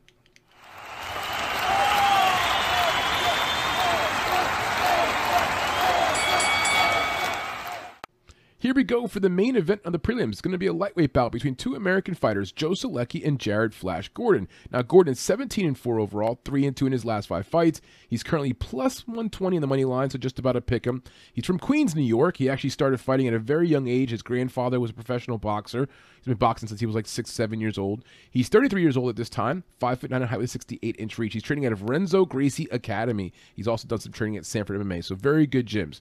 As for Joe Solecki, 11 and 2 overall, 5 and 0 in his last five fights. Slight favorite here at minus 140 in the money line. He's from Wilmington, North Carolina, but born in New Jersey. He's 28 years old, 5 foot 9 and a half with 70 and a half inch reach. So his story was that around like 6, 7 years old, he wanted to do like karate, like the Power Rangers. So his mom gets him into like some karate program. Little does she know it's actually a BJJ program. So from the age of six years old, this guy's been doing BJJ and he's quite badass at it. He's a black belt in BJJ. His wrestling game is not to be uh, overlooked though. So he uses wrestling to also help him get into some positions to use his BJJ. Anyway, very good athlete. He trains at Salty Dog Jiu Jitsu and Jim O. So also very good gyms. Both fighters a, a, lot of similarities. These guys are very evenly matched. You know, obviously age wise, are same kind of bracket. Skill wise, very similar. The build is very similar. Um, you know, both five foot nine respectively. Slight reach advantage there for Joe Solecki. Let's talk here. Let's get let's get get it out the way here. Jared Flash Gordon. Um, if you don't know, this guy's a recovering drug addict, and uh, you know anyone who's been through something like that. Not me personally, but I've known people who've been through it, and uh, it's quite a battle. He's had quite the war with it. Um, it's not been a battle; it's been a war. He's actually been pronounced dead at times from overdosing. He's had three or four overdoses, um, and what really is messed up for him is it's all led from or stemmed from um, an injury. You know, initially at the age of 19 or 20, he gets injured, has a hand injury, starts taking some prescription drugs, gets addicted to heroin has a whole bout with you know homelessness. At the age of 23, he's homeless, like he's on the street, he's panhandling, robbing, you know, for a living, doing all these different things to maintain his habit. Eventually, gets clean, goes to rehab, gets himself back into fighting, fights Jeff Lent in 2015, gets his orbital broken, right? So you know what's going to happen. Gets the surgery, gets the painkillers, gets re-addicted, has a, has a freaking overdose. Um, in 2015, he's pronounced legally dead. He's brought back from the freaking dead. Um, gets clean, and so far so good at, at the current, you know. Um, you know, point in his life where he's trying to rehab him. You know, well, I shouldn't say rehab. You know, drug addiction is a lifelong battle, and so right now he's winning that fight. Um, I have to tell you, it's hard for me not to root for this guy here. Um, I like Joe Solecki, but in breaking down this fight, I'm going to tell you that I have a strong bias to Jared Gordon. Um, I just really want to see this guy do well. Um, I feel like you know he needs a good lucky break or two in his life. You know, um, I love to see him win, and I do think this fight's evenly matched. I think when it comes down to it, there's a slight edge for Joe Solecki in one department, and that's finishing ability. Okay, when you look at the cardio, very evenly matched these two guys. Experience wise, very similar. One guy's fought, you know, 13 fights. Jared Gordon's fought a little bit more, but in terms of competition experience, very, very similar. Schedule wise, very similar. Um, IQ in the ring, they both know how to grapple. They both know how to use grappling to help save themselves. In the fight that Joe Solecki fought last against Jim Miller, he dominates Jim Miller in round two and three, but he does lose round one. And he does get cracked in early round two. Not stunned, he just gets cracked. So, you know, Solecki's hittable. He's had some moments. He did lose round one against Jim Miller. Um, could he get out wrestled for a part of a round here against Jared Gordon? Could he end up in his back and then not be able to get up like he did against Jim Miller for a round here against Jared Gordon? Yeah. Um, I also love the way that Jared Gordon kicks. If you look at Jared Gordon's last fight, he went ahead and fought. Um, yeah, he fought Chavez back in. Uh, I know, it May or April of this year. He came in as a, a, slight dog here at plus 100. He ends up kicking the hell out of Chavez's leg in round one, has Chavez uncomfortable. He ends up backing Chavez up, wins the fight through grappling, through striking, wins it every which way, shape, or form. And he came in there as a slight dog. You saw like an evolution there for Gordon a little bit. You know, the guy's been through a lot, man. I would never, put it this way, want to put money against a dude who's been dead he came back from the dead. You know what I'm saying? Like that's the kind of guy you just don't want to bet against. So in this fight here, I'm going to favor Joe Solecki ever so slightly. But I'm not going to bet this fight with any kind of confidence. I'm going to watch it. Maybe I do a live bet situation here. But there's a lot of similarities between these two guys. There's a dog inside of Jared Gordon that just can't be quite measured, a level that just, you know, you don't have a, you can't put your finger on it. And then for Joe Solecki, he's got this like spry, late 20s, very athletic. He looks sharper, looks cleaner in his exchanges, looks like he's got a better leg kicking game to the body, at least. I'm sorry, uh, yeah, his leg kicking game to the body, his kicking game to the head is probably better. But the lower leg kicking, the calf kicking game of Jared Gordon is something that every fighter who goes against him has to be worried about. Now, um, looking just more specifically um, at recent fights here for for Joe Solecki, he came off of also a nice, nice win against Austin Hubbard. Look at that fight, round one rear naked choke. I think Austin Hubbard is a decent fighter, okay? And you have to look at Joe Solecki's fight history in general and say, look, he's coming in here after contender series win 2019 over James Wallace. Since then, Matt Wiman, Austin Hubbard, Jim Miller, all three fights, all three wins for him. His first three UFC fights, with one fight coming by a rear naked choke. So he's shown some finishing ability. He's shown it in the regional scene before he got to the UFC, and he's showed it here also in the UFC. And he's 3 0 in the UFC. So there's not a lot of reasons not to like this kid. You know what I mean?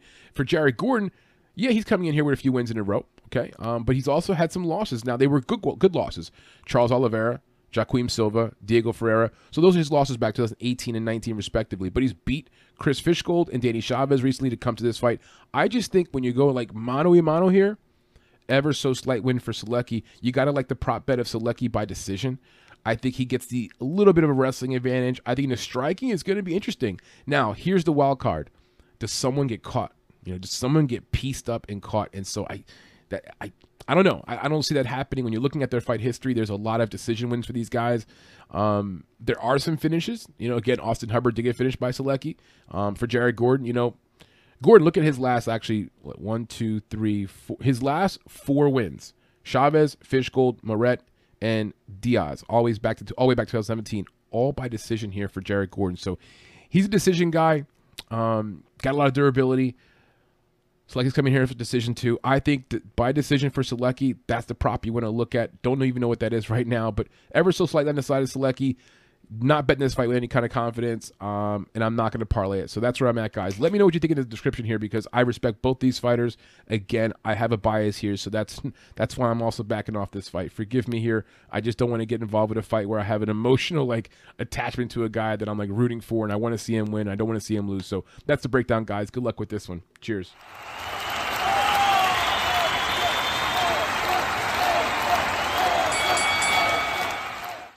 The main card opens up here with a lightweight bout between two American fighters, Alex Hernandez and Mike Breeden. Now Hernandez is 29 years old, the younger of the two. He's 12 and 4 overall, 2 and 3 in his last 5 fights, 5 foot 9 height with 72 inch reach. As for Mike Breeden, he's 32 years old. This will be his UFC debut. He's 10 and 3 overall, 4 and 1 in his last 5 fights, 5 foot 10 in height with 70 inch reach. Now, Breeden did fight in the contender series in 2020. He lost that bout by decision, and so neither him nor the person he fought, which was Romero, uh, got an invite to the UFC, but he's getting a replacement, uh, last minute replacement notice here. So here's his opportunity, right? And for striking offensive numbers, Breeden's landing four strikes per minute. He's absorbing just under six strikes per minute. So not a good ratio there. For takedown offense, he's averaging zero takedowns per 15 minutes but he's defending at 77% rate. So that's a pretty good defense rate for Breeden, but it looks like he's getting no takedowns. So, like, no Muay Thai, takedowns, trips, no wrestling, none of that stuff is part of his game. It's pretty much just stand up and striking.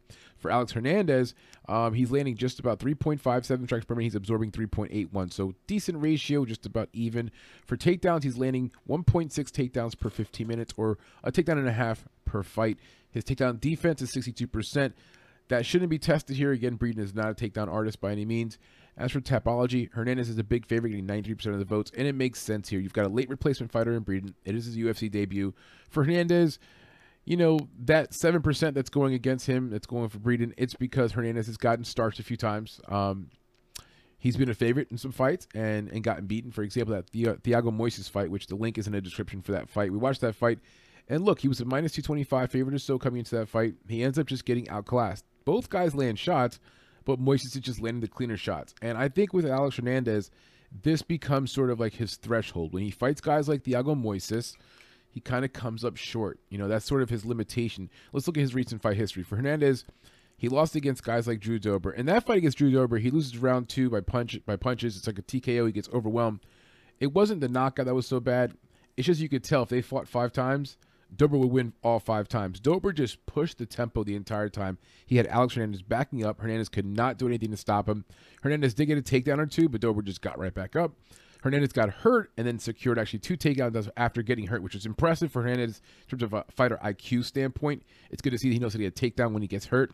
But in terms of him fighting against guys like Dober or Thiago Moises, he also lost against Donald Cerrone, got knocked out by Cerrone. So like Cerrone's still capable. Cerrone, not the old Cerrone now, but like guys like that level, it's just too much for Hernandez. I think Hernandez is definitely a UFC level fighter. I just don't believe he's like a top 10 contender in this division. So he's better than a guy like Breeden. I do believe that. If you look at Breeden's like last fight when he fought a guy named Compton, that guy he fought named Compton is barely a 500 level fighter, not very good, like not skilled, put it that way. And Breeden struck with him for three rounds and couldn't get him out of there. Um, and at one point, actually, in round one, Breeden almost got submitted. Uh, the link for that film's in the, in the description as well if you watch that film if you'd like. But Breeden almost gets submitted one round one via armbar. It's kind of like the bell saves him. He's in an armbar position, about to tap, and the bell saves him. So, um, yeah, in that fight, it was was kind of too close for your comfort, and he's fighting a guy who's very low level. So now he comes in here against a guy like Alex Hernandez, who look, say what you want about Hernandez, he's got he's been shitty in the past. He's he's had his knockouts. He got knocked out by Drew Dober. He got knocked out by Donald Cerrone. So look, we, we know that. But otherwise, he's got wins over guys like Olivier Olivier Alban Mercier, OAM. He's also beaten Beneil Dariush, and he actually knocked Dariush out 2018 in round one. He's beaten Francisco Trinaldo as well. And his most recent one was Chris Gruetzemacher, which that wasn't a great test. Chris Gruetzemacher is like, ugh, he's like, I don't know, like walking Frankenstein, very hittable. But his last two losses, Dober and Moises, are not bad. But again, it says you, it shows, shows you, shows you, excuse me, where Hernandez is in terms of like the pecking order.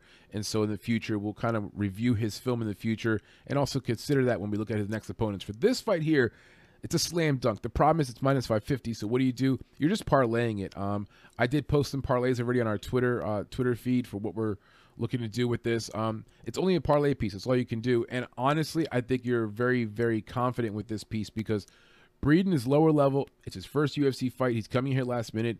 You know, all for all intents and purposes, this should be an easy win here for Alex Hernandez. Now he was supposed to fight initially. Um, I did want to look that up. I don't even have that available to me, but he was supposed to fight someone else initially, and I'm sure it was going to be a tougher opponent than this last minute replacement guy. So for Breeden, hey, welcome to the UFC, but you're going to deal with some pressure and pace. A very athletic guy. Um, it should be noted, Alex Hernandez had a very good high school wrestling career and obviously amateur uh, wrestled before that even in like middle school as a youth then went to college wrestled in college um, so the guy's got a really good wrestling game he's built like he's in wonderful shape obviously takes care of himself um, he's into nutrition the whole nine um, he's on a winning lose, win, lose type of streak. And so he's coming off of a loss at Thiago Moises. Prior to that, he won against Chris Gruetzemacher. Prior to that, he lost against Drew Dober. Then before that, he went won against Francisco Trinaldo. Before that, he lost against Donald Cerrone. Excuse me. Before that, he won against OAB. So the dude has not won two fights in a row since 2018, which was Beneil Dariush and OA, OA, OAM back to back. Pretty nice, impressive wins.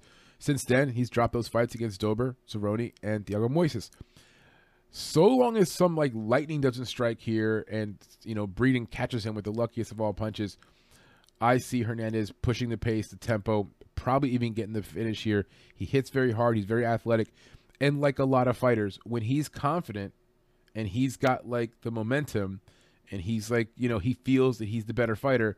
Um, when he's in those kind of fights, like the fight against Chris Gruetzemacher, if you watch that film, that link is also in the description. When he's fighting Chris Gruetzemacher, he just he knows he's got the tempo, He's got the pace. He's pushing the guy to his heels. He's he's landing quicker punches. He's he's got swiftness. He's got he's got clean jabs.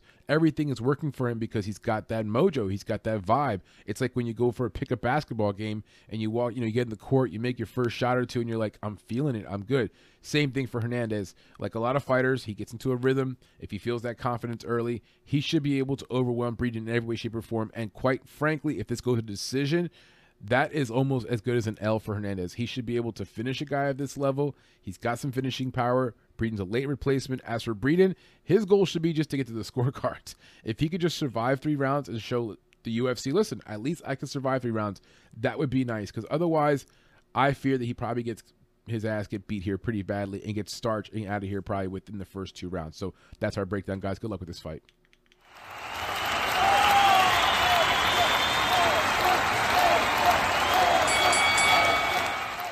Next up is the one and only women's fight in the main card in the bantamweight division between two American fighters, Aspen Ladd and Macy Chiasson. Macy's 7 and 1 overall. She's from Dallas, Texas, 30 years old, 5 foot 11 in height with 72 inch reach. She trains at Fortis MMA. As for Aspen Ladd, she's 9 and 1 overall. She's from Pioneer, California, 26 years old, 5 foot 6 in height with a 66 inch reach, and she's coming out of MMA Gold Fight Team. So both training at good gyms In terms of size wise, there's a significant height and reach advantage there for Macy Chiasson, which lends to the way that she fights. She's a very long fighter. She uses a jab, kicking game, um, and we'll talk more about that when we break down the film here. Now, according to Tapology, uh, Ladd is a big favorite, getting 84% of the votes. And if you look at the money line, you can see that um, Aspen Ladd is obviously the big favorite here, approximately minus 280 compared to you can get Macy Chiasson at plus 225. Now, if you look at Macy Chiasson, there are a lot of reasons why you can you can say that you know she's got a chance in this fight. Maybe she could win. She's fought some decent fighters.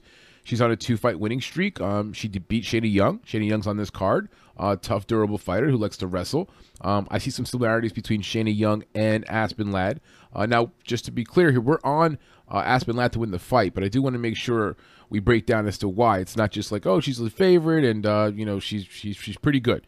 Um, looking specifically at the at the recent fights, I do believe that Aspen Ladd, um, in her recent fight that she lost against uh, Germaine uh, de Randamie, she definitely gets clocked. Uh, she definitely gets her bell rung, but that is a quick stoppage. I don't even think that fight should have been stopped at that point. I believe that at that point in the fight, she was still very much had her wits about her, was just trying to sort of, you know, grapple and get ready to keep going. Um, it was just a quick stoppage. Um, I'd like to see what happens as that fight goes on. um, you know, she's a tough girl. Aspen Ladd's a very tough fighter. She pushes tempo. She's beaten some pretty decent fighters in the UFC, but the way she fights, her, her pushing of pace and pushing of tempo, being in your face, pushing you back on your heels, that alone is going to put Macy Chiasson with her back against the cage kind of shorten the distance, not let Macy Chiasson use that long distance, and eventually at some point you're going to see also Ladd close the distance enough to get a body lock, bring her to the ground. Now Aspen Ladd's averaging just under three takedowns per fight, whereas Macy Chiasson's averaging like 0.5 or 0.6 takedowns per 13 per 15 minutes or per you know three round fight. So if a takedown's going to happen, it's most likely Ladd taking down Chiasson, and that lends to her you know again her strength. She's a little bit shorter of a fighter. Um, she's good at wrestling. She likes to take fighters to the ground. Um, she's nasty. She gets on top of fighters. She starts pounding them out. She's yelling like ha ha ha. So she's um you know she's got a dog to her. She's tough.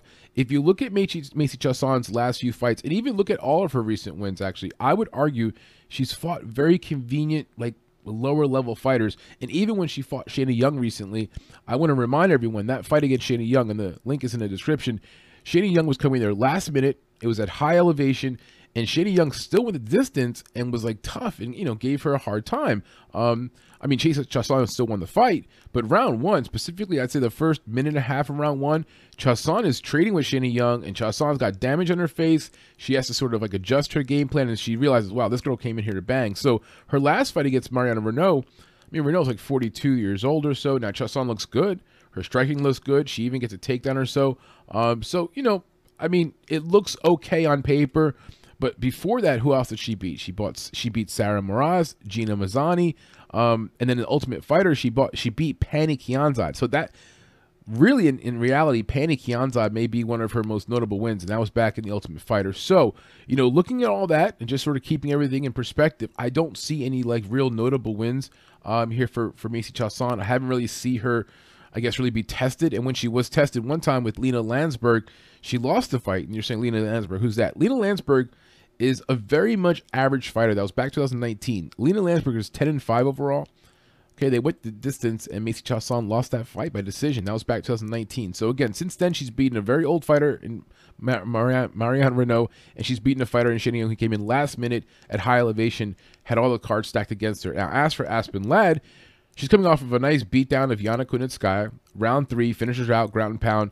Um, the prior fight, again, we talked about that. Germaine Randamie. I don't think she should have, that fight should have been stopped. The fight should have been kept going. So her prior fight, she beats Sijara Eubanks, which, you know, that's aging well because Sijara's kind of bounced back recently, had a few wins. And Sijara is very strong. And matter of fact, I want to say she beat Sijara Eubanks twice, um, both times by decision.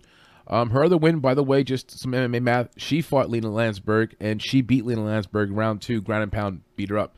So just MMA math wise, there's also another reason why you want to also be on the side of Aspen Ladd. So anyway, long story short, I like the way Aspen Ladd fights. She's going to be the one pushing tempo. She's going to be the one that's going to go ahead and force, you know, the ring to get a little smaller. And I think at some point, Macy Chiasson is going to get tagged a little bit. Um, I would not be shocked if the fight gets stopped at some point because Aspen Ladd's pace and pressure and just crowding her, laying on top of her, beating her up on the ground. But just overall, even if that doesn't happen, I see safely this is a safe bet here. And around minus 280 to minus 300, Um, I have parlayed, um, you know, th- this uh, this fight here with a few different bets and some other other action as well. So I do like here again Aspen Ladd a lot. I understand why people are on her. If you like Macy Chiasson, comment. Let me know in the comment section. Again, as usual, as a new feature we're adding, if you look in the description section of, of this video, you'll find links here to prior fights of these fighters, and those are the fights that we reviewed when we were making this uh, video. So thank you for coming by. Thanks for joining us for the breakdown. Um, hit a like, subscribe. Thank you. Peace. Next fight.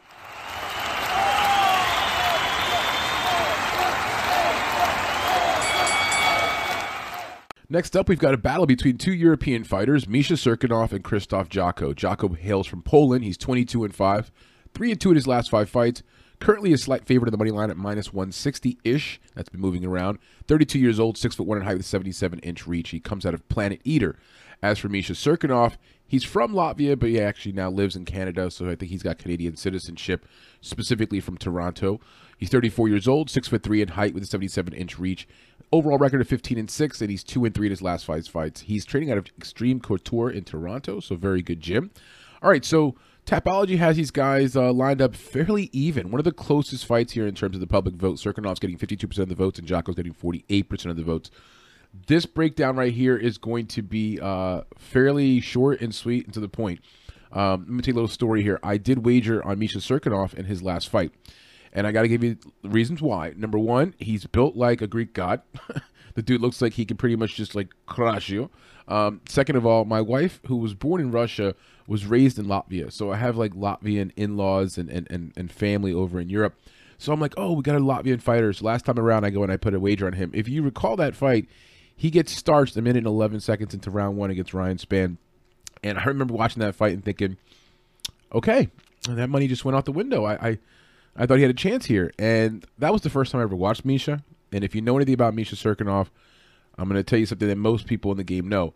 He's lost his last four fights by knockout in round one, and they've been some early ones. For example, going back 2017 against Volkan Oezdemir, and that's when this shit all started. 2017, at that point, he comes into that fight. Let me see. His record was like really good. He only had two losses, whatever. He hadn't lost in years. He hadn't lost a fight since 2012. So he's like on a five-year winning streak. He's beaten guys like Ian Cutelaba.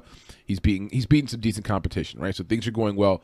He goes in there against Volkan Oezdemir, and round one, 28 seconds, gets knocked out. Okay, so people don't know. They're like, oh, maybe it's just a one type of thing. Next fight, two minutes and 45 seconds against Glover Teixeira, knockout.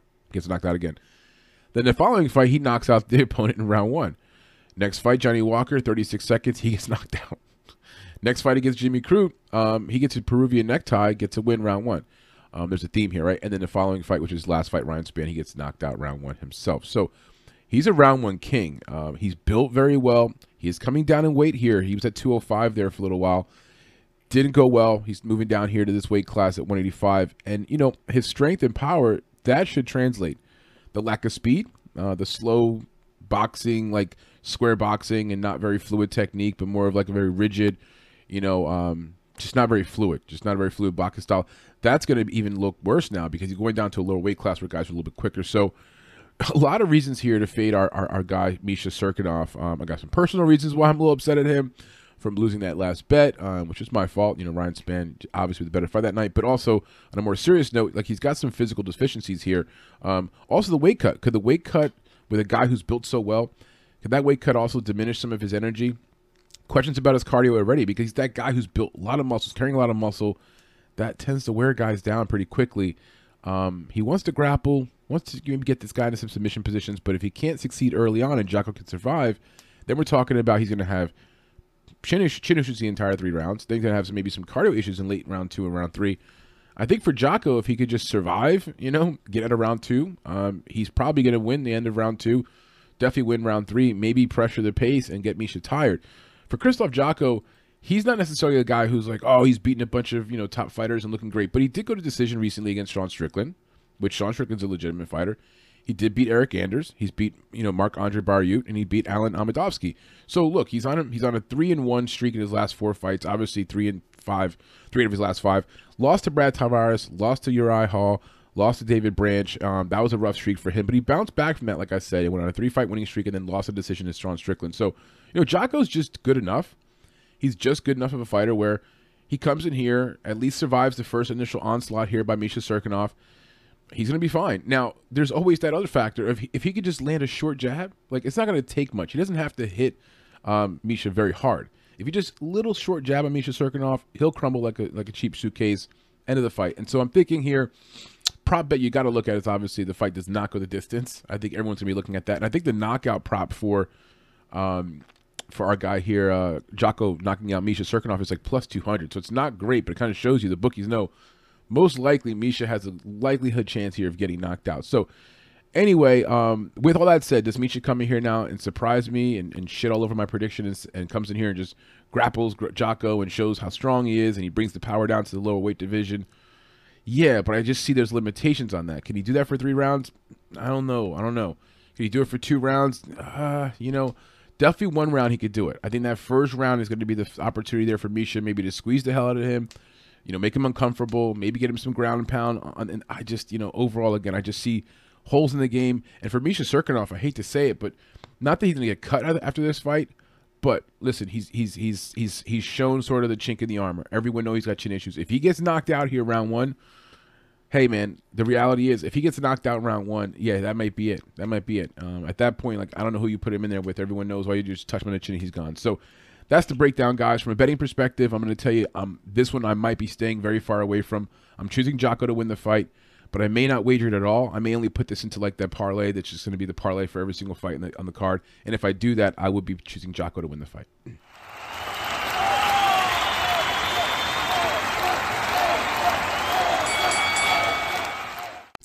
Next up, we've got the co co main event welterweight battle between Niko the Hybrid Price and Alex Cowboy Oliveira. So we've got two fan favorites here on both sides. Cowboy Oliveira has been around for a long time. He usually gets the crowd going, and Niko the hybrid price, is uh, you know he's been around for a little bit, but recently his fan base is sort of you know growing and uh, putting on great fights, very entertaining. He's on a bit of a rough patch here, one three and one in his last five fights, uh, but good fighter. He's 14 and five overall compared to Alex Oliveira, who's 22 10 and one overall. Oliveira is also in a little bit of a rough patch, two and three in his last five fights. So let's talk about this. Uh, I'm not going to get on to like individual fighter history. These are very well known fighters. Most people in the MMA game, um, casual fans, they know who these guys are. Um, let's just talk about this in terms of what most of us know and, and figure out why we're on Niko Price to win the fight. I like Niko Price to win the fight. I will be wagering on this fight, not very aggressively, maybe a half unit straight up on Niko Price, and potentially putting him on a few parlays. So here's the thing about Niko Price. He to me is like um, a poor man's Sean Strickland. Okay, so he's got like the mentality, toughness, um, rugged, um, warrior mentality, puts on really good fights. Okay, so you know from that standpoint, he gives you um, X factors, right? X factors meaning like he, he's not chinny, um, he's um, he's very durable, he wants to fight, he's excited to be in there. He's not going to throw the towel in and quit in the middle of a fight. Okay, so he's going to be the guy going to kind of kind of go out on his sword. Now, last few bouts have been tough. Okay, he loses by decision to Michael Pereira, and look, Michael Pereira shows you in that fight that he's just much more skilled quicker, sharper. And Michael Pereira is an odd one because he's just an odd fighter and he's got hell of good cardio. So for three rounds, he's bouncing, moving, jumping around, all kind of wheel kicks, crazy kicks. But you know that's like the limitation there for Niko Price. Like Sean Strickland, if he fights fights Michael Pereira, he's going to match some of the skill level there with the striking. For Niko Price, doesn't have that quite skill level. Gets a little bit loose, gets a little bit off balance on his feet. So you saw that. His prior fight, no contest um, against Donald Cerrone, but what ends up happening in that fight is actually um, it was originally ruled a majority draw. Okay, and it just ended up being a positive marijuana test, which I don't know why they do this, but the point is, look, that was a draw, and that's a that's a, that's a okay. I guess it's an okay result on your resume when you look back, like maybe years from now. But at this point, Donald Cerrone in 2020, we know that that, that guy was a shell of himself. So, um, not great. Loses by a doctor stoppage round three against Vicente Luque back 2020 okay. And then before that, his only wins in the UFC against, against James Vick and Tim Means. Um, prior to that, he beat Randy Brown and then George Sullivan. So, again, Alan Jabu is also another victory. Brandon Thatch. Um, look, the point is, whenever he fought guys like Vicente Luque the first time, he lost. When he fought Alhassan, he lost. When he fought Jeff Neal, lost.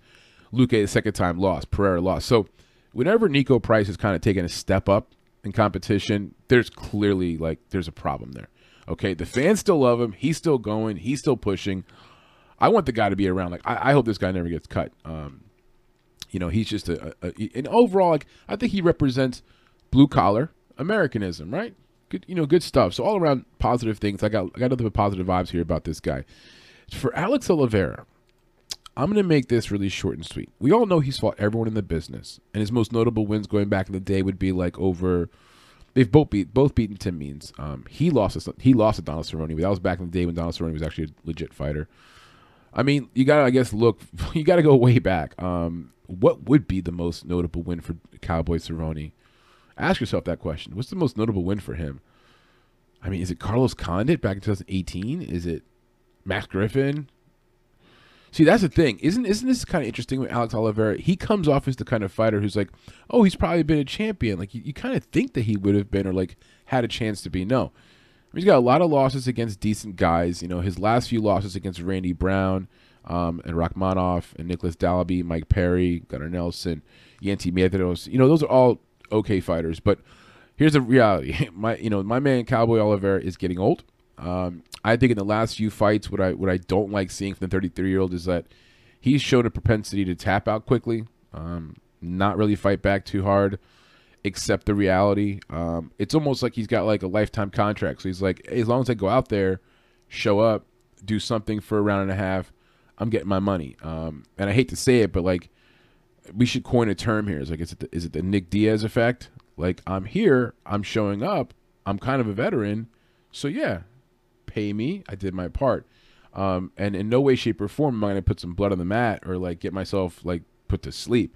So that isn't that bothersome. If you're wagering on Oliveira and you like you you feel that he's going to win this fight, I'm cautioning you in that you wouldn't want to be the guy with him in like a headlock and then he's he's early tapping out, or you know just something of that nature. So I, am really doubting. I'm fading Alex Oliveira pretty much on anybody he lines up across, even if it's a guy like Niko Price who has skill level deficiencies.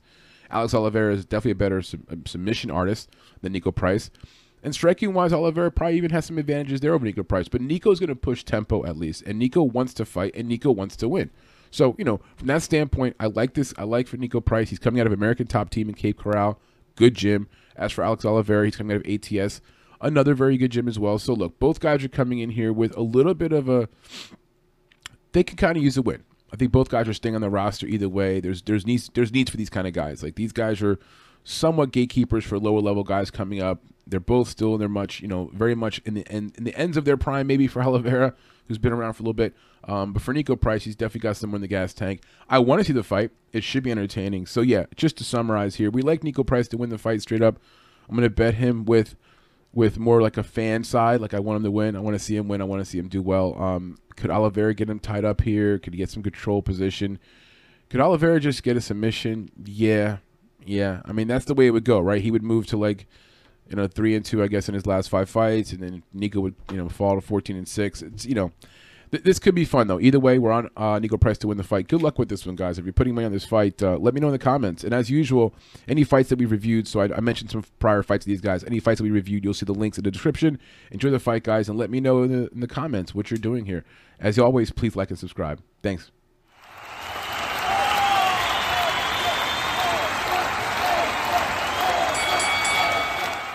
The co-main event features a middleweight bout between two American fighters, Kevin Holland and Kyle Daukaus. So Daukaus coming to this fight is 10 and 2 overall, very good record. He's slight underdog here at plus 120. He's from Philadelphia, Pennsylvania, comes out of Martinez BJJ.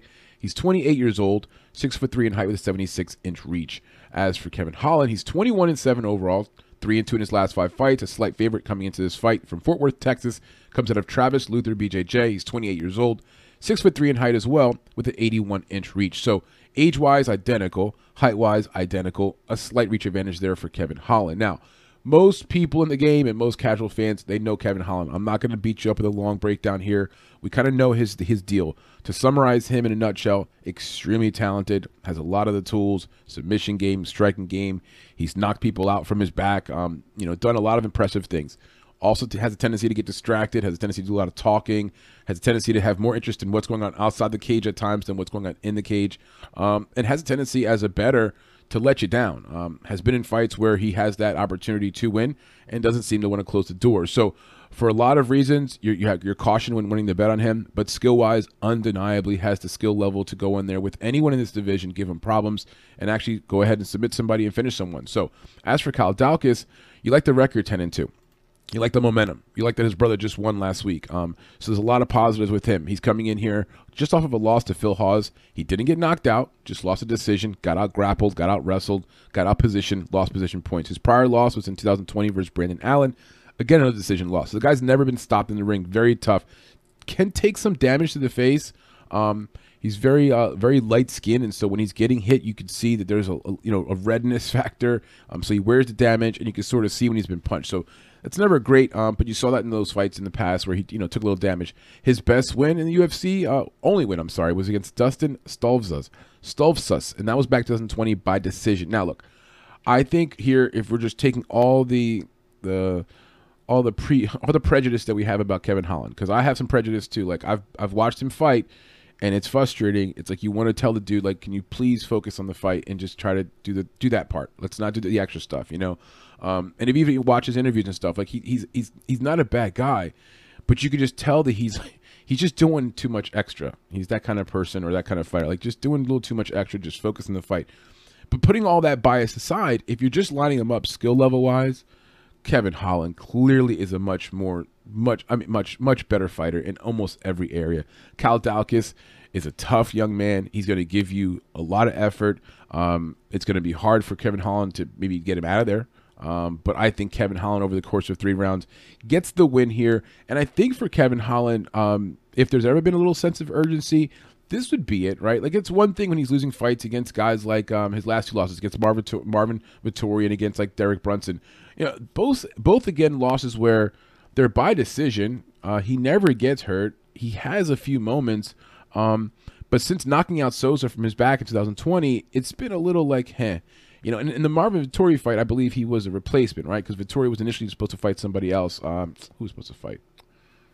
Pat, not Pat Tellman. Anyway, the point is, he came there late replacement, did his job. He talked about that post fight, like I came in here, I, I did my job, I came in, did the job for the boss. So it's like enough of that. Let's now start winning some fights again. Let's see you meet your potential. Let's hope that's his mentality. So you know, from all those for all those reasons, I'm on Kevin Holland to win the fight. I'm not looking at any prop bets. I'm taking the straight up money line in this fight. I think it's fair.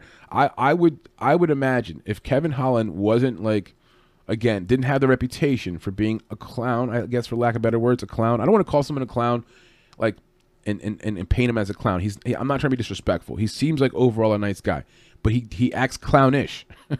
is that the right way of saying it? He acts clownish. So he since he does that, I'm I'm tagging him a clown. He does that sometimes. Like I just hope he sh- he saves the clown behavior for pre-fight and post-fight, and then while he's in the cage, listen, execute your game plan, do your thing, show the skill level you have. Because a loss here, by the way, it doesn't end his UFC run by any means, but it is going to be like, whoa, dude like now it's going to be like a little bit like let's start looking at the panic meter because now you're losing against a guy like Cal Daukaus who yes is tough and yes should be in the UFC and um and should be around for a little while, but he should not be beating guys like Kevin Holland if you just match him up skill level for skill level. So that's our breakdown, guys. Good luck with this fight. We're on Kevin Holland to win the fight, and and I can see him winning it by submission or by a TKO, even doctor stoppage from the damage he's going to do to Cal Daukaus' face.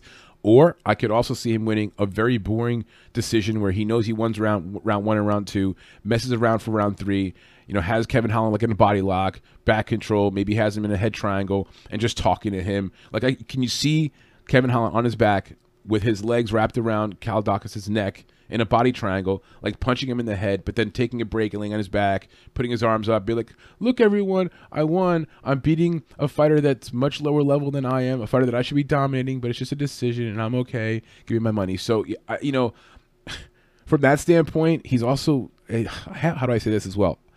Kevin Holland could be a little bit frustrating again to put your money behind because of all the antics, because of all this stuff.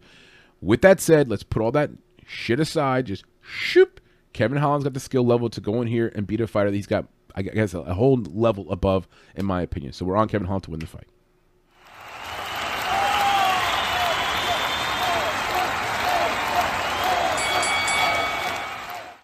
All right, we're up to the main event. It's a light heavyweight bout between two Brazilian fighters, Thiago Santos and Johnny Walker.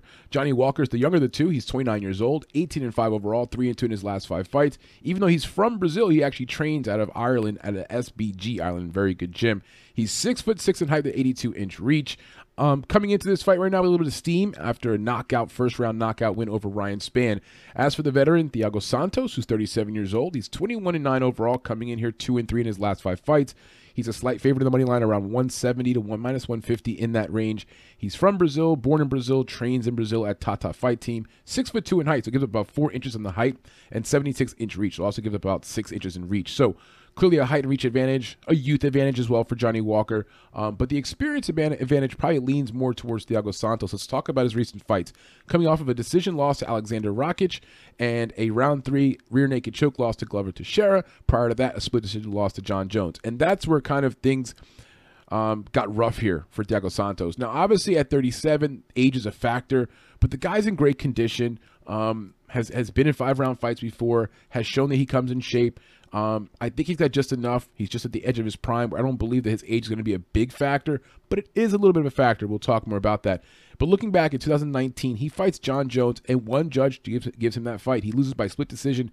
And anytime you go split decision against Jon Jones or it's close against Jon Jones, say what you want to say about the guy. Very talented fighter, super heavy leg kicks. So showed you at that point that, that where he was at in the game. Unfortunately, gets really shredded up at his knees, sustains in, injuries to his knees that require multiple surgeries. So the kind of fight that maybe you're never the same after. Okay, took a lot of damage. His next fight after that against Glover Teixeira, you see him recovering. You see that he's lost an edge. You see that he's lost some quickness. His his footwork is not the same. He loses round three rear naked choke. And look, Glover Teixeira, veteran of sport, not the worst loss, but that gives him a two fight losing streak after beating Jan Blachowicz in round three in 2019. Again, Jan Blachowicz is the champ. Thiago Santos knocked him out in round three. So the guy's got hands, got experience. He's beaten people like Eryk Anders. He's beaten people like Kevin Holland. He's beaten people like Anthony Smith, Jack Hermansson, Gerald Meerschaert. Um, look, the, you look at Thiago Santos' resume. He's beaten a lot of guys in the UFC, and most of his losses, if, if most, if not all of his losses, especially even the recent ones, are against quality guys. And even going back in the day, he lost against Gegard. He lost against Gegard Mousasi, Uriah Hall. Um, Again, the lower level losses against like guys like David Branch and Eric Spicely, not great. But the point is, he's got a resume, he's got experience. The guy's been around the block. Um, I think in terms of the fighter experience, fighter IQ, I'm giving him a slight edge, you know, over over a younger fighter like Johnny Walker. Now for Walker, looking at him, I think he's sort of like the flavor of the month, flavor of the week type of thing, and that could extend to him becoming maybe you know, top shelf fighter here. But the knockout win over Ryan Spann via elbow, on standing up on the feet. It was super impressive, very nice, highlight kind of a win. And so that, you know, that's what's coming into this fight right now. You got that coming in. It's affecting the money line.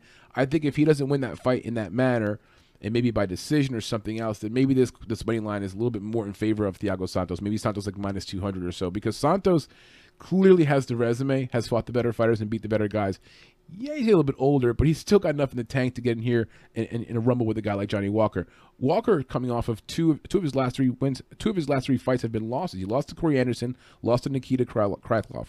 Look at those fights. Corey Anderson just backs him up, walks him down, knocks him out first round, hurts him. And Corey Anderson, not for nothing, but he is. I would say that Thiago Santos is a level above a guy like Corey Anderson. So, you know, for Walker to get walked down two years ago and beat up by Corey Anderson, now you're coming in there with a guy like Thiago Santos who's got a lot of experience, very durable. You know, yeah, it's going to be tough for him. Now, his other wins in the UFC for um, Johnny Walker, he knocked out Misha Cirkunov, who's obviously on this card. We talked about him earlier. He uh, knocked out Justin Ledet um, with a spinning back fist, which was really nice. He also elbowed and knocked out Khalil Rountree round one. So, you know, looking at his UFC debut, Rountree knocks him out. Second fight, knocks him out. Third fight, knocks him out. Then goes ahead and he gets knocked out by Corey Anderson. Next fight loses to Nikita Krylov. So he kind of started off there with nice three fights in a row, got those three wins, knocking people out, gets that momentum, then runs to the wall with Corey Anderson. Another disappointing loss to Krylov, and then he beats Ryan Spann. No offense to Ryan Spann. I think it depends on what kind of Ryan Spann shows up that night. He ends up getting caught with an elbow. So there's a lot of questions here about Johnny Walker. Again, age is a factor because if you're looking at how the fight un- unravels in round three, four, five, that could be a factor. Maybe Thiago Santos getting to that point in his career where, you know, everything's slowing down, metabolism, the whole nine.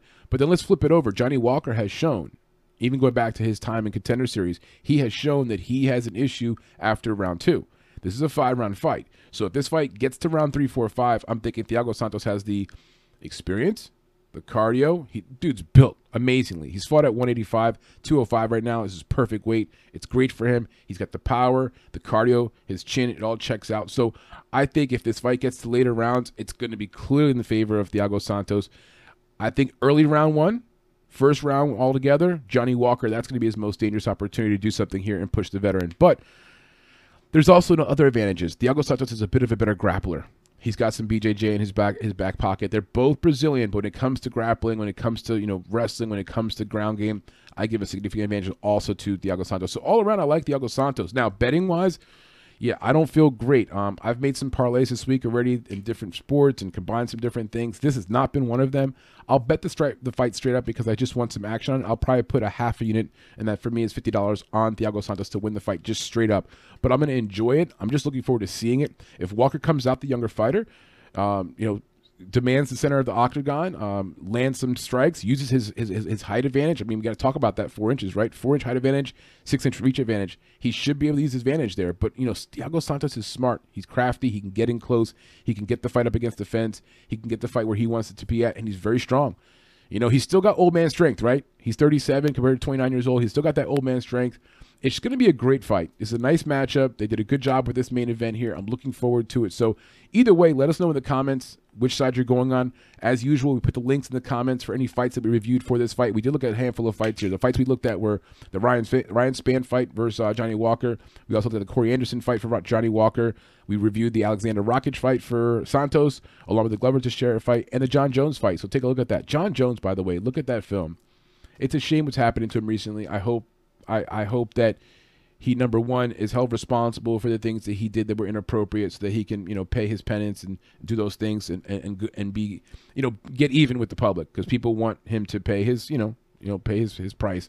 Um, secondly re- rehabilitate his image and, and, get himself back on track because when you watch film of him he has special special talents and shame that he's gotten off the tracks and but he's got to pay for his his his, uh, his, mistakes. I do i do also want to make sure i drive home that. So anyway that's the uh, main card that's the main event and good luck with this one guys Okay, there's our full card breakdown, guys. I'm going to give you a quick summary of our favorite picks to win each fight. We'll start with the main event and we'll go all the way back down to the prelims. All right, we like Thiago Santos, Kevin Holland, Niko Price, Krzysztof Jotko, Aspen Ladd, Alexander Hernandez, Joe Solecki, Casey O'Neill, Karol Rosa, Devonte Smith, Gaetano Pirrello, Stephanie Egger, and Alejandro Perez. So those are our favorite picks to win each fight. We're not going to discuss any props here at the end. We'll save that for our prop show. Thank you very much for joining us. Um, as usual, we want to remind you the links in the description are there for any prior fights. If you want to watch prior fights on any of these fighters, which I recommend you're doing if you're wagering, do some of your own research and see what you find from past fights. You might see something that we maybe missed or something that'll tip you off to bet one way or the other. Best of luck on any wagers you're placing. If you're not betting, you're just watching the event, Enjoy it. Remember, it's early start time, 4 o'clock p.m. Eastern. Enjoy the events, guys. Thanks for joining us. Please like and subscribe. Take care.